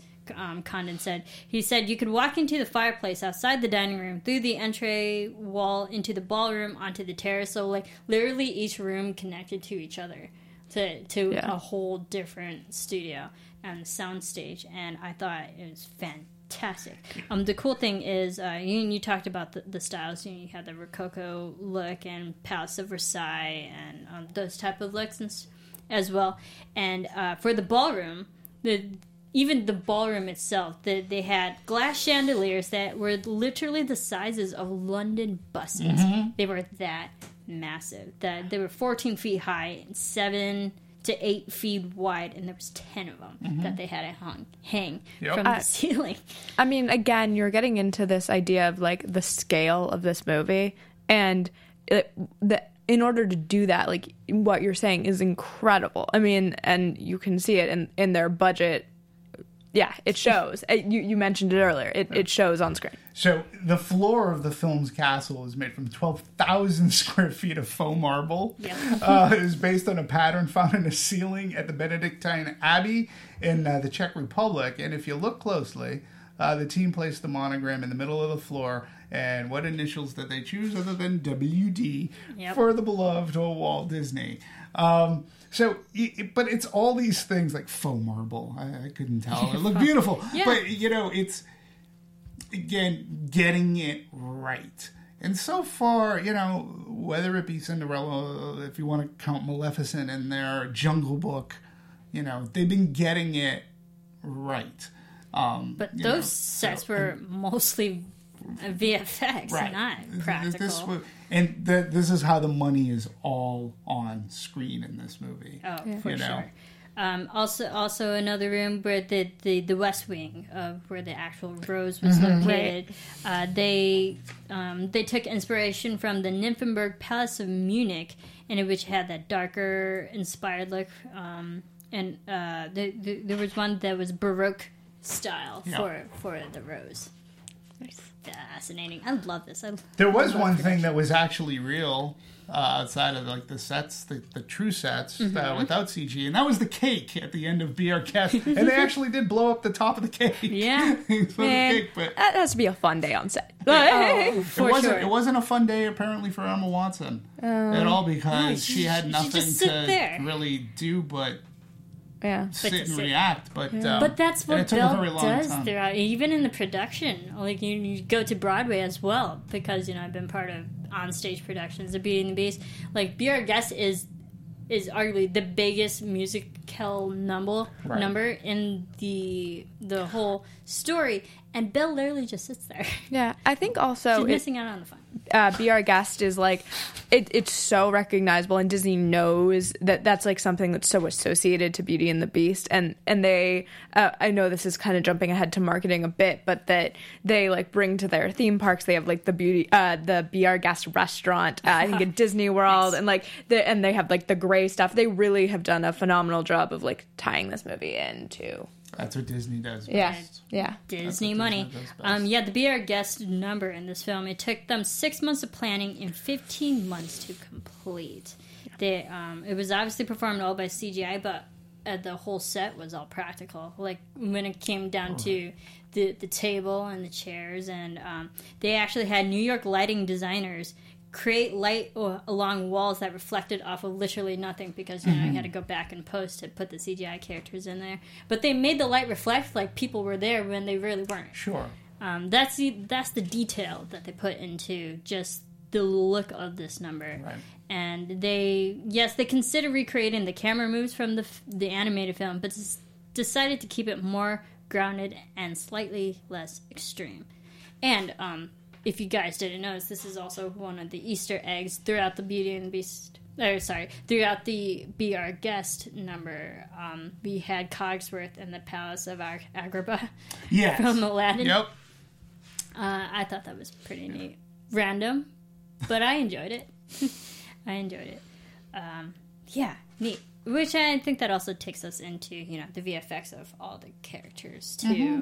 the the different looks. Mrs. Potts was actually a character that they struggled with the look Sure. of because it's easier to translate it in animated style. Where Absolutely. in the animated version, Mrs. Potts's handle was her nose Right. and they try to do many iterations of that of the same type of look in film but they made it they said all the versions that they came out with made her just look like a pig with a different type of snout and they said it wasn't looking right Yeah. and they yeah mrs potts was the character they struggled with the most for the look Again, such an iconic character, though. You do want to get this right. And I think with that sometimes comes a struggle. Yeah, and you know, even Chip. Yeah. Chip Yeah. Chip looked great too, and he had his. You want to see something funny? you know, he blows a little bubble up top of his head. Um, no, they did a great job. I thought uh, animating or see, whatever you want to call like Mrs. Potts. Um, she the she looked like fine porcelain, um, like she deserved to be. um, and the way they animated her expressions and no, I thought they did a great job. So whatever hard work and whatever struggles they overcame, they, it, again, it shows up very well and nicely on screen. Yeah, they said that the first version that um, it was too close to a real teapot for the look. The second version was too ornate, and then uh, the the they actually built the practical prop on set, so for placement and timing and all of that. And the uh, for the replication of the facial expressions, that was all obviously post production, but they replicated it off of Emma Thompson's actual facial expressions when she was acting. So to translate that onto a porcelain looking figure takes a lot of work Oh, as well. So, I mean, they did a great job. So Emma Emma Thompson, yeah, she's no Angela Lansbury, but she didn't. She contributed a lot Yeah, to Mrs. Potts. it, you know, in, in in many ways too, it's like they always talk about in the 1991 Beauty and the Beast that they couldn't have made that movie in 1981 because the animation technology just wasn't there. So mm-hmm. Beauty and the Beast was a great sign of the times because they had the proper tools to make it the movie that it is. Same thing with this movie. You couldn't have made this movie in the mid, you know, mid 2000s. Like you couldn't you couldn't have made it in 2006, uh, 2007. The technology just wouldn't have been there. Uh, you know, for them to utilize and use it well. And here too, you know, the technology was utilized as a tool. It wasn't. Uh, it didn't overshadow story. Um, and again, th- there was no disrespect in anything. They didn't change. They didn't change things so much that you that you wouldn't like it.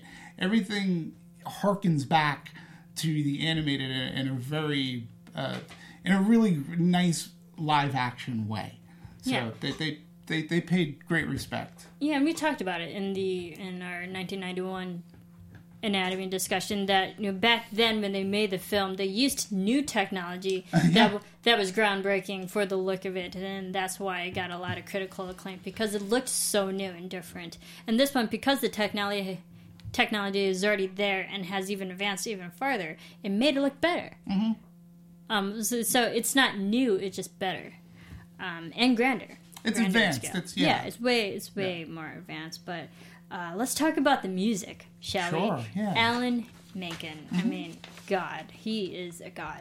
Um, yeah, he knew about that they were making the live action film ten about ten years ago. This Right. has been in the works for a long time. And of course, Alan Menken worked on the original film with Howard Ashman, the late Howard Ashman, who sadly um, he passed away March 21st, 1991, when they were in the process of making the original animated film. So we literally just came upon his his anniversary of his death just a few days ago. So yeah, rest in peace, Howard Ashman. But uh, he he also we know Alan went back when they did the Broadway production and he added new songs to that. And that's what I was kind of surprised with this film that they because it is live action, it literally opens the door to have those new songs that were on Broadway to be added into this, but really weren't. Yeah, I mean, I've seen The Beauty and the Beast on Broadway as well, and um, it would have been nice to have. I think I would have preferred that actually to some of the backstory that we got. If we had one or two of those songs from the Broadway show, I don't know though that like I think people are really wanting this to feel like the original. So I I, I could argue both sides of that. To be honest, that Yeah. like it, it fits and it doesn't. Well, he was asked um, why not use any of the songs from the Broadway adaptation, and he was like, "That was an open question until we got into it." He says, "There- there- so it was a thought, but the initial six songs from the animated musical were clearly you have you have to put them in. Yeah. Um, there were two from the stage production that he would have loved to use, "Human Again," Human which Again, yeah. um, you, which we brought up, which they have put back into the animated version. They have. Um, The DVD as a- release. Yeah, it's the special edition version of Beauty and the Beast.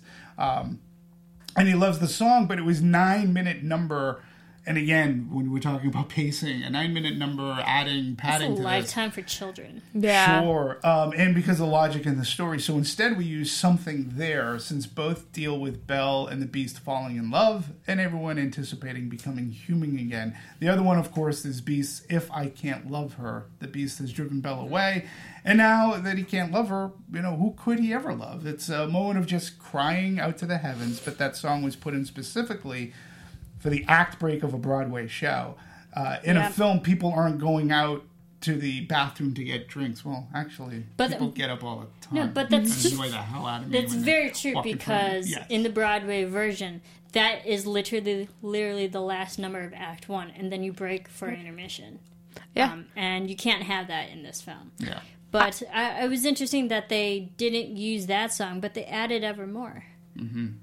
Which gave the Beast more depth, and and and it also also opened up the the the audience's eyes that he's starting to fall in love with Belle. Yeah, I felt like one of the primary focuses of, I guess, or changes to this film uh, from the 1991 version was trying to explain a little bit more about the Beast and about um, Belle and and their backstory. And I thought that the music actually that was something that I really did appreciate. That I felt like some of the music changes did that well. yeah. It was Mm-hmm. again, so long as you have the iconic things Mm-hmm. and you're not changing them up all that much, which they they, they didn't, you know, so much. But uh, other than bring them into a more, you know, musical grand numbers, like I mentioned, Gaston. Uh, yeah, the music was fine. Uh, you know, did we need anything new? Uh, and again, I just felt that sometimes those new scenes just added padding to a movie which had a runtime of uh, It was about like almost two. two uh, hours. It was yeah. uh, two hours nine minutes. Um, that's which is a- long for children It's too. fairly lengthy as well. Yeah, yeah. Um, yeah, but we were talking about Gaston. There, there was some new lyrics in Gaston, which Yeah. actually aren't new lyrics. If people need to realize that that Howard Ashman actually wrote those lyrics years ago when he was alive. This was already twenty five plus years now. Right. He wrote these um, lines, and they out they actually cut them from the original animated version, but they added them back in Mm-hmm. to this one. And but people aren't used to these lines, so they think it's new, and technically it's not. I thought that was interesting. And the whole days in the sun, the backstory of the beast, um, was you know something that is new that was added to it. That again backstory to to the beast and Maurice's song when he's in his workshop with the music boxes Right. um, refers back to Belle's backstory in her earlier days. And now, when you put both of those backstories with Belle's and Beast's together, they both love roses too, or like they both have like a symbolism of, of rose in their sweet. life. Sure. Yeah. Like, it means something to them. And then the yeah the ending reprise of at the very very end when they're all changed back into human. I love that look though when they're all in white Yeah. dancing. Yeah. Oh yeah, yeah, yeah. Ballroom. That was an amazing Yeah. scene. Um, that was the the last day of filming. Yeah. Um, that was literally the last number that they were all. Filming. Maybe that is why when I looked at it, they had the. Mo- that's where they s- like, especially our our animated characters, Mm-hmm. seem to be the happiest because like they really did like Oh, yeah. they seemed to be relishing playing like these, and they were so dressed up from from Ian McKellen and and Ewan McGregor and you know, they were all human. they didn't have to act against a green screen. But that scene, the the, the, the wedding, the, the party scene, Oh, the, yeah. the reception scene was yeah, it was a really great scene. Well, the interesting thing is too because that was the last thing that the whole cast, um, you know, that was the first time the whole cast was actually together throughout the whole filming. You know, when you do a lot of CGI and stuff, you and when you're filming, you usually film your one scenes. You don't really spend a lot of time with all the actors. Sure. But that was the one scene where everybody was on set except for the exception of Gaston, Luke Evans, because of his character.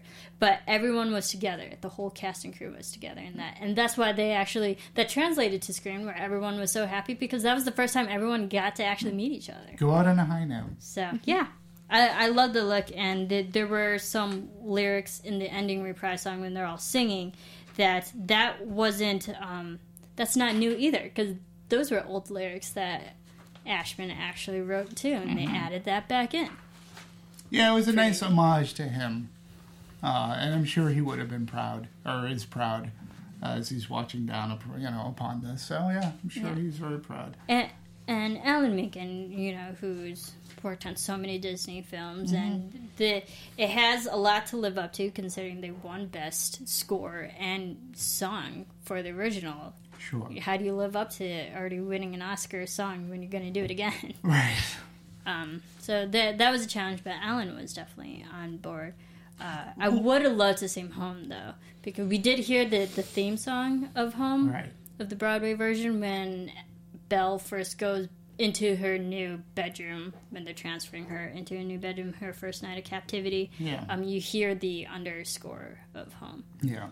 So You couldn't have it because she's again she's not Broadway trained. I don't think she could hit those notes. yeah, I Nah, agree. Okay But I will say this: what what what's the challenge? The challenge when you when you're saying like you know yes, Academy Award winning for music for song and such. y the challenge is that you can't screw it up. You may not be going in to, to receive uh, you know yet another Oscar nomination for best song because but you can't screw it up. You gotta make sure that you know it works. Um, you know, even a cover band, if they're going to be worth their their weight in beers and money and what a cover charge, you can't you can't screw it up. You sort of kind of have to sound a little bit like Led Zeppelin or, or the Believe whoever it is, but you you just and they didn't screw up. Like it it didn't it didn't suck, and they paid good respect to the, to the animated. So even you know everybody stood up. Everybody did a very fine job uh, in doing that. But that's the challenge. You can't, you know. And I don't think this film it. screwed up on their promotion. That's for sure. Uh, no, they like talk about it? one of the most well promoted films I've seen in a long time. Um, do you do you want me to go into yeah, it? go for it. Um, so they uh, had a premiere, uh, or they premiered the first uh, teaser trailer on Good Morning America, which of, course is another Disney property, just uh, ABC Disney. Um, so in its first 24 hours, uh, the teaser trailer reached 91.8 million views, which topped the number of views seen um, in that amount of time in history. So record breaking as foreshadowing to what was to come with the box office. Um, and uh, they talk about that. Uh, so the first TV spot with Watson singing was shown during the 74th uh, Golden Globe Awards. So was that? I'm trying to remember. Uh, uh, in in January? January. In January. Okay. Of this year, 2017. and they spent um, 140 million dollars uh, promoting this film worldwide. Well, Disney money. And I have to say that I have seen this cast. I feel like everywhere. Like Josh Gad promo- uh, was a co-host on Live with Kelly uh, as this was coming out. Like they were everywhere, and props to them because it worked. It definitely worked. Yeah. And you, the I remember when the the teaser trailer came out last year. I was one of the first people to watch it because, of course, I follow Disney and everything that Emma Watson's in. And uh, like I watched the tr- teaser trailer so many times, I probably contributed to about hundred views of that. and but that was just the teaser. I was so excited for Beauty and the Beast, and they actually did that. that teaser just to test out the audience of to see if this film was going to track well. And the fact that it broke records just in views in 24 hours, they're like, yeah, we we have a hit. They were talking about that um, other movies that have done really well uh, with their trailers have been like Captain America and Avengers, and it beat all of those. Yeah, even it Star beat Wars. Star Yeah. Wars, Force Awakens, and Fifty Shades Darker. Yeah. Yeah. No, I mean, from a marketing standpoint, again, it's rare that Disney makes a misstep, uh, especially in today's day and age. It's it's it's rare. Having the goods, like it wasn't just above and beyond. Let's let's put the let, let's put the teaser on Good Morning America. It is it really was all about. It started from we're making Beauty and our next live action adaptation is going to be Beauty and the Beast. Okay, that gets people excited. We've just cast Emma Watson as Belle. Huge. Like that gets huge response. So this was like this just kept building and building and building. And it wasn't like yes, you had the teaser trailer leading into a full trailer. Yes, you had some amazing print ads. Uh, it was all over the place. Um, then when you get the synergy with with the with the parks, when you get the synergy with their networks and advertised like you couldn't you could not know that this movie was coming out. Right. Yeah. You know, whether you're a person who watches trailers. All right, so say you don't watch trailers.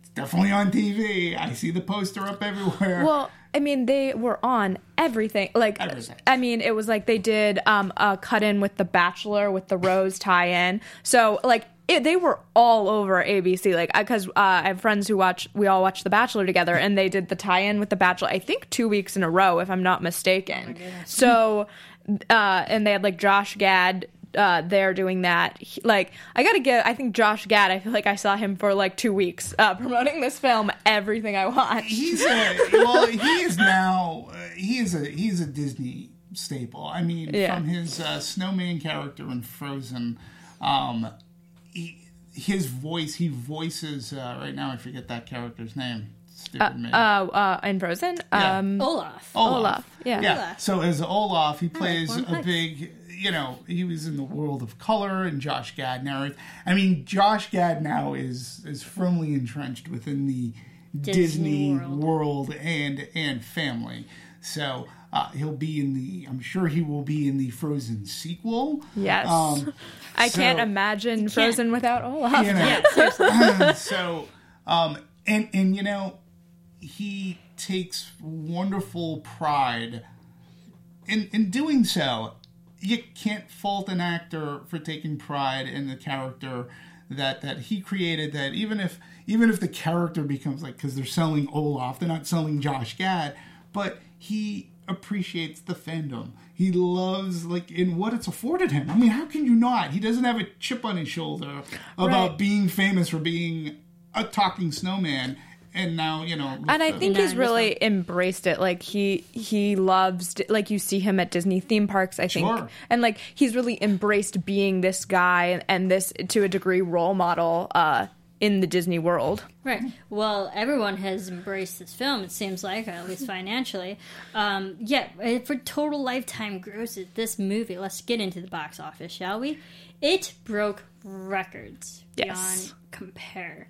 Uh, so, as of what I have, it as of March twenty second, it garnered for domestically, it has uh, almost 220 million domestically for foreign to over 260 million so worldwide we're about 400 480 yeah, it's million. te- it's- technically it's uh, right at 228 million yeah. domestically. Um, yeah, and 53% of the the worldwide boxes came box office came from foreign. So it's it's it's doing huge doing foreign well. 262. Um, opening weekend it was 174. Uh, I've said this before. I'll say it again. Tracking was way off. Uh, they've been way off all year. Um, and by 30 million, you know, like it's tracking and and being a weather person seem to be um, although even the weather people aren't as wrong as tracking has been all year like if you were in a company and you and you kept on making accounting mistakes in the tune of 30 40 20 million dollars you really wouldn't be having a job so, but again, this movie was slated to come in and maybe do 140, which would have been fantastic. Don't get me wrong. Like we're talking big numbers, but when you do 174, almost 175 million three day, Just in and the first week. you're going into spring break now too. And there's been a lot of repeat business. You said already you've seen it I've twice. seen it twice. I've seen it once, okay. um, but I think that the like longevity of this, like it's going to be in theaters for a Sure. Wow. Oh, like I'm guessing till we get like a number of summer blockbusters going. Like I, I'm guessing it's going to be like a six to What are we eight. in March right yeah, now? so I'm It'll probably Yeah, be don't- there until May. Yeah. at least you know Yeah. it's one of the reasons too like there's a whole big thing going on in the industry of like shrinking our our not ours but shrinking the home entertainment window which currently it's about 90 days in which after 90 days then the studio can elect to release its movie on blu-ray dvd there's great talk about shrinking that window even down, uh, even more so, and having mov- uh, studios release movies on video on demand Even for, sooner. for- for- even sooner for like thirty dollars. So you would get a movie, it comes out two to three weeks later, it's on video on demand, but you pay thirty dollars Uh-huh. to, to watch it. You don't own it, you'll watch it. And Disney's one of the only studios that says, "Nah, we don't have to." And they don't have don't, to. Why would they? Like, why would they after three weeks want to put their movie on video on demand?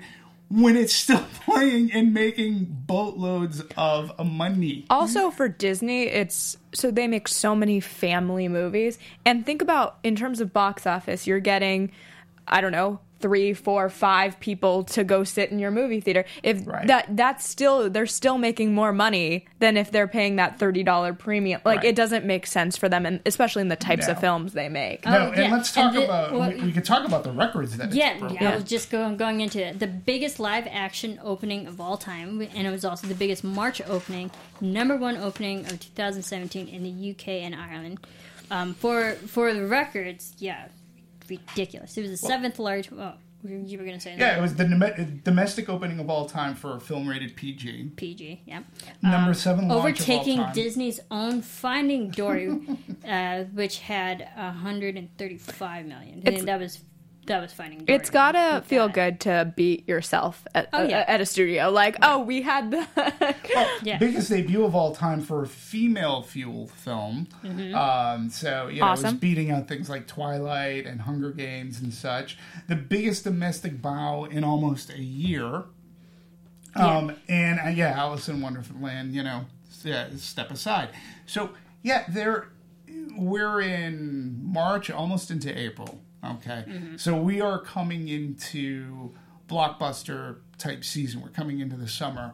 So you know, again, Disney just has a run of the table, and if anybody's going to beat Beauty and the Beast, the odds are it could potentially be Disney, whether Oh, it's yeah. Guardians of the Galaxy Volume Two or whatever other movie they have coming down the pike for the rest of this year. it, it's funny. My Star Wars. Yeah, Oh, yeah. And So my similar. my mom was asking me like uh, about this movie and uh and also like what else is to come uh, this summer. And I start listing off the movies that I thought like had a potential of, of doing really well. And you you know that this is going to be probably top five uh, in the box office this year. And then and I list them off and I'm like I think these are all like it's like Disney because Spider Man is now Disney as well, right? Mar- Sony's releasing Spider-Man. Oh, okay, so it's still Sony. yeah. But it's in the Marvel. Yeah, universe. and it, this this Yeah. film had uh, the largest um, for international for PG film international, huge. where it had a hundred and one hundred and eighty million for international. Holy crap! um, they did great. They yeah, did and considering it cost well, here's it cost about a, it cost 160 60 million million. budget. So then you got to factor in with everything else that it's 200 plus million dollars um, to put into it. Although you had said it was how much? A hundred. Uh, a had hundred and yeah, it's a hundred and set. Um, uh, I'm not finding a number. Sorry, continue on. And Well, you, you had a number that I believe you said it was over a hundred million dollars. So technically, that Yeah. sort of kind of goes into that because this is for promotion. yes, yeah, So that also goes into the, so that's so now you're looking at really over three hundred million dollars, or close to three hundred million dollars. Disney spent around 140 million for marketing. Yeah. Yeah. So, Right. um, yeah. In, Add that to the production budget because it all goes, it all comes out of the same piece of the pie. So, well, they're well on their way. I mean, obviously, the the, the movie's going to continue uh, out here in the states. They released it at a decent time because now kids are throughout the month of, throughout the month of March and April, uh, spring break for April with them. vacation, spring break. Um, yeah, they don't have really. Uh, There's no competition whatsoever. outside of like Power Rangers for kids. I think Power Rangers is going to be though like a see it once pro- Oh, yeah. probably. I mean this for is most people. see it more than once. Yeah. Movie. Yeah, and Beauty and the Beast has even and even I think a, a more of a nostalgia uh, factor going into it. It's it's one that the parents are going to enjoy taking their daughters and or sons to the, Yeah. the little kids to it because they grew up watching the the animated movie. And uh, let, let's face it, of the Disney properties, you know, Beauty and the Beast is probably the most beloved animated movie. I mean, and I'm not taking away Little Mermaid's up there as well, eh, but but but it would go Beauty and the Beast, and then it's a toss up between Lion King, Little Mermaid, Aladdin. Yeah. those right there are like those are the ones that people went to in droves and they know and love and their kids watched them over and over and over and over I uh, watched them in up. theater So, when I was a kid. you know, the, so go ahead. Oh, I was just gonna say, like, do you remember the VHS tapes? Like that Yeah, was like, and like, and you I had, sold the VHS tapes at Suncoast. Diamond. yeah, yeah, like, and and I think that there is like that nostalgia factor of like now we get everything digitally. Like it's Yeah. it's just Yeah. like that change. Yeah, Yeah, so you know, and then you're looking close to sixty percent of the crowd crowd was made up of females, I believe that. with fifty three percent being under twenty five.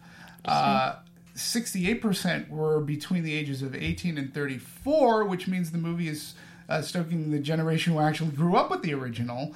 So you know, I, I find that very interesting. Uh, now on Rotten Tomatoes, um, it's at a seventy percent. At Rotten Tomatoes, however, their cinema score is at an A. Uh, I'm not too surprised. Yeah, that's But, good. You know, That's really good. Audience is 86, and IMDb says it's 7.9. So high high um, ratings. I would give it that as well. Um, I would probably put this in the 90s for me. yeah, I would say eighty five to to ninety for me. Well, I, I in my in the Dimitri scale of one star being made me angry, two star being didn't make me angry, three star good, four star wicked good. I would put it under the. It, it was good. I would give it three stars. Yeah. It was good. I like. I mean, I, I love this. I might go watch this movie one more time just for fun. I look for Try to see the- it in IMAX. Yeah, like, I mean, I, know was going to go see it to. in IMAX, and things happened. I'm not. Life I'm not. I'm not I upset might at you go- for not. I I was might just go see it. recommending. You've can- seen it twice No, already. I I would just say if you are going, uh, I'm not. I would see it. No in, I probably would see it in IMAX. um, it definitely has a rewatchability factor. The, therefore, you know, the original animated film had rewatchability factor. I mean, I rewatched it last night. It's great, um, and and so does this one. And for the DVD release, it won't come out till like July. That's what they said. Yeah. So Yeah. I'm I'm looking forward to it. I really enjoyed this film though. It's probably so far one of my favorite movies of 2017. and and how smart of them to re- like when you look at the DVD release or home release um, to have it be in the summer because you know like parents are going to get this movie for their kids to watch when there's free time in the summer too like Right. uh, such a smart like again release date is everything Right. I'm not getting this movie for my kid. I'm getting it for me. oh yeah just as a I'm getting clarification it for the kid in me. yeah So uh, I mean I loved this film. I I really enjoyed Yeah, it's four months. Yeah. I'm just Yeah, I'm just doing the math for four July. Yeah, I, yeah, could be a little later depending how this movie stays. Right now, this movie is going to have a staying power. Mm-hmm. Consider it all through April. Consider it all through like you know because vacations Yeah. stagger throughout the country. I'm, I'm guessing around uh, like it'll be around through through about Memorial Day give or take Theatrically, yeah yeah. Oh, uh, Memorial Day, yeah. It could Yeah, be 'cause it that- that's be, a- it uh, be yeah, I'd say waning by probably then, mid but Yeah. May. Yeah, mid. It has uh, a yeah, few more I I would go. guess that like with the release of big like summer blockbusters for that weekend, it'll fade I mean, they're out. gonna have to give up screens Yeah. for pirates. I think and- it, it's a good know, time of the year to release it. There's there's really no other films competing against it. And if you think about the the last few live action Disney films, they were all all around March. this time. Yeah, yeah, yeah. We had uh, Alice in Wonderland um, in uh, uh, last year. Um, well, that was um, Jungle Book was, was and Jungle Book last J-? Jungle. Book was March. Um, Cinderella came out in March of that right. year. Um, Maleficent came out in March of that year. So Did big, Yeah. yeah. Yeah. Um, the a lot of the Disney live action films are coming out in March. Yeah. So it's a great time for them. Absolutely. It's a great time for them. Yeah. Um, anything else before we wrap? I I have really nothing much to say. We, I think we covered just about everything. Yeah, I can't think of anything that we didn't really Yeah. go over. All right. Well, thank you everyone for joining us for this in-depth discussion of Beauty and the Beast. We will have the link below for you to follow the rundown because it is a very thorough rundown. There's so much information in this if you guys want to check it out. I say thank you, Marissa, for all your enthusiasm. It was, it was inspirational. I, may not see Thank the you. movie again, but the, it was very infectious. So, uh, thanks. so, so, so that was fantastic. Cool. Where can everyone keep following you? You can follow me. Oh, sorry, at, at Stephanie Wanger on Twitter and Instagram. Yeah, and for the for the two people that follow me uh, or support me on Twitter uh, at dmovies1701, uh, yeah, support me please. Uh, get me up and over the hump of five. and follow Disney, you know, everywhere. And listen to the soundtrack, Celine Dion. I love how they got her back for a new song Sure. for this film, considering she sang Beauty and the Beast with Peabo Bryson back in 1991. I love it. Um, you can follow me on Twitter at SerafiniTV. Thank you, everyone, for tuning in. Follow Popcorn Talk everywhere at The Popcorn Talk. We watched this movie. We love Disney, obviously. Thank you, everyone, for tuning in. We will see you next time. Bye.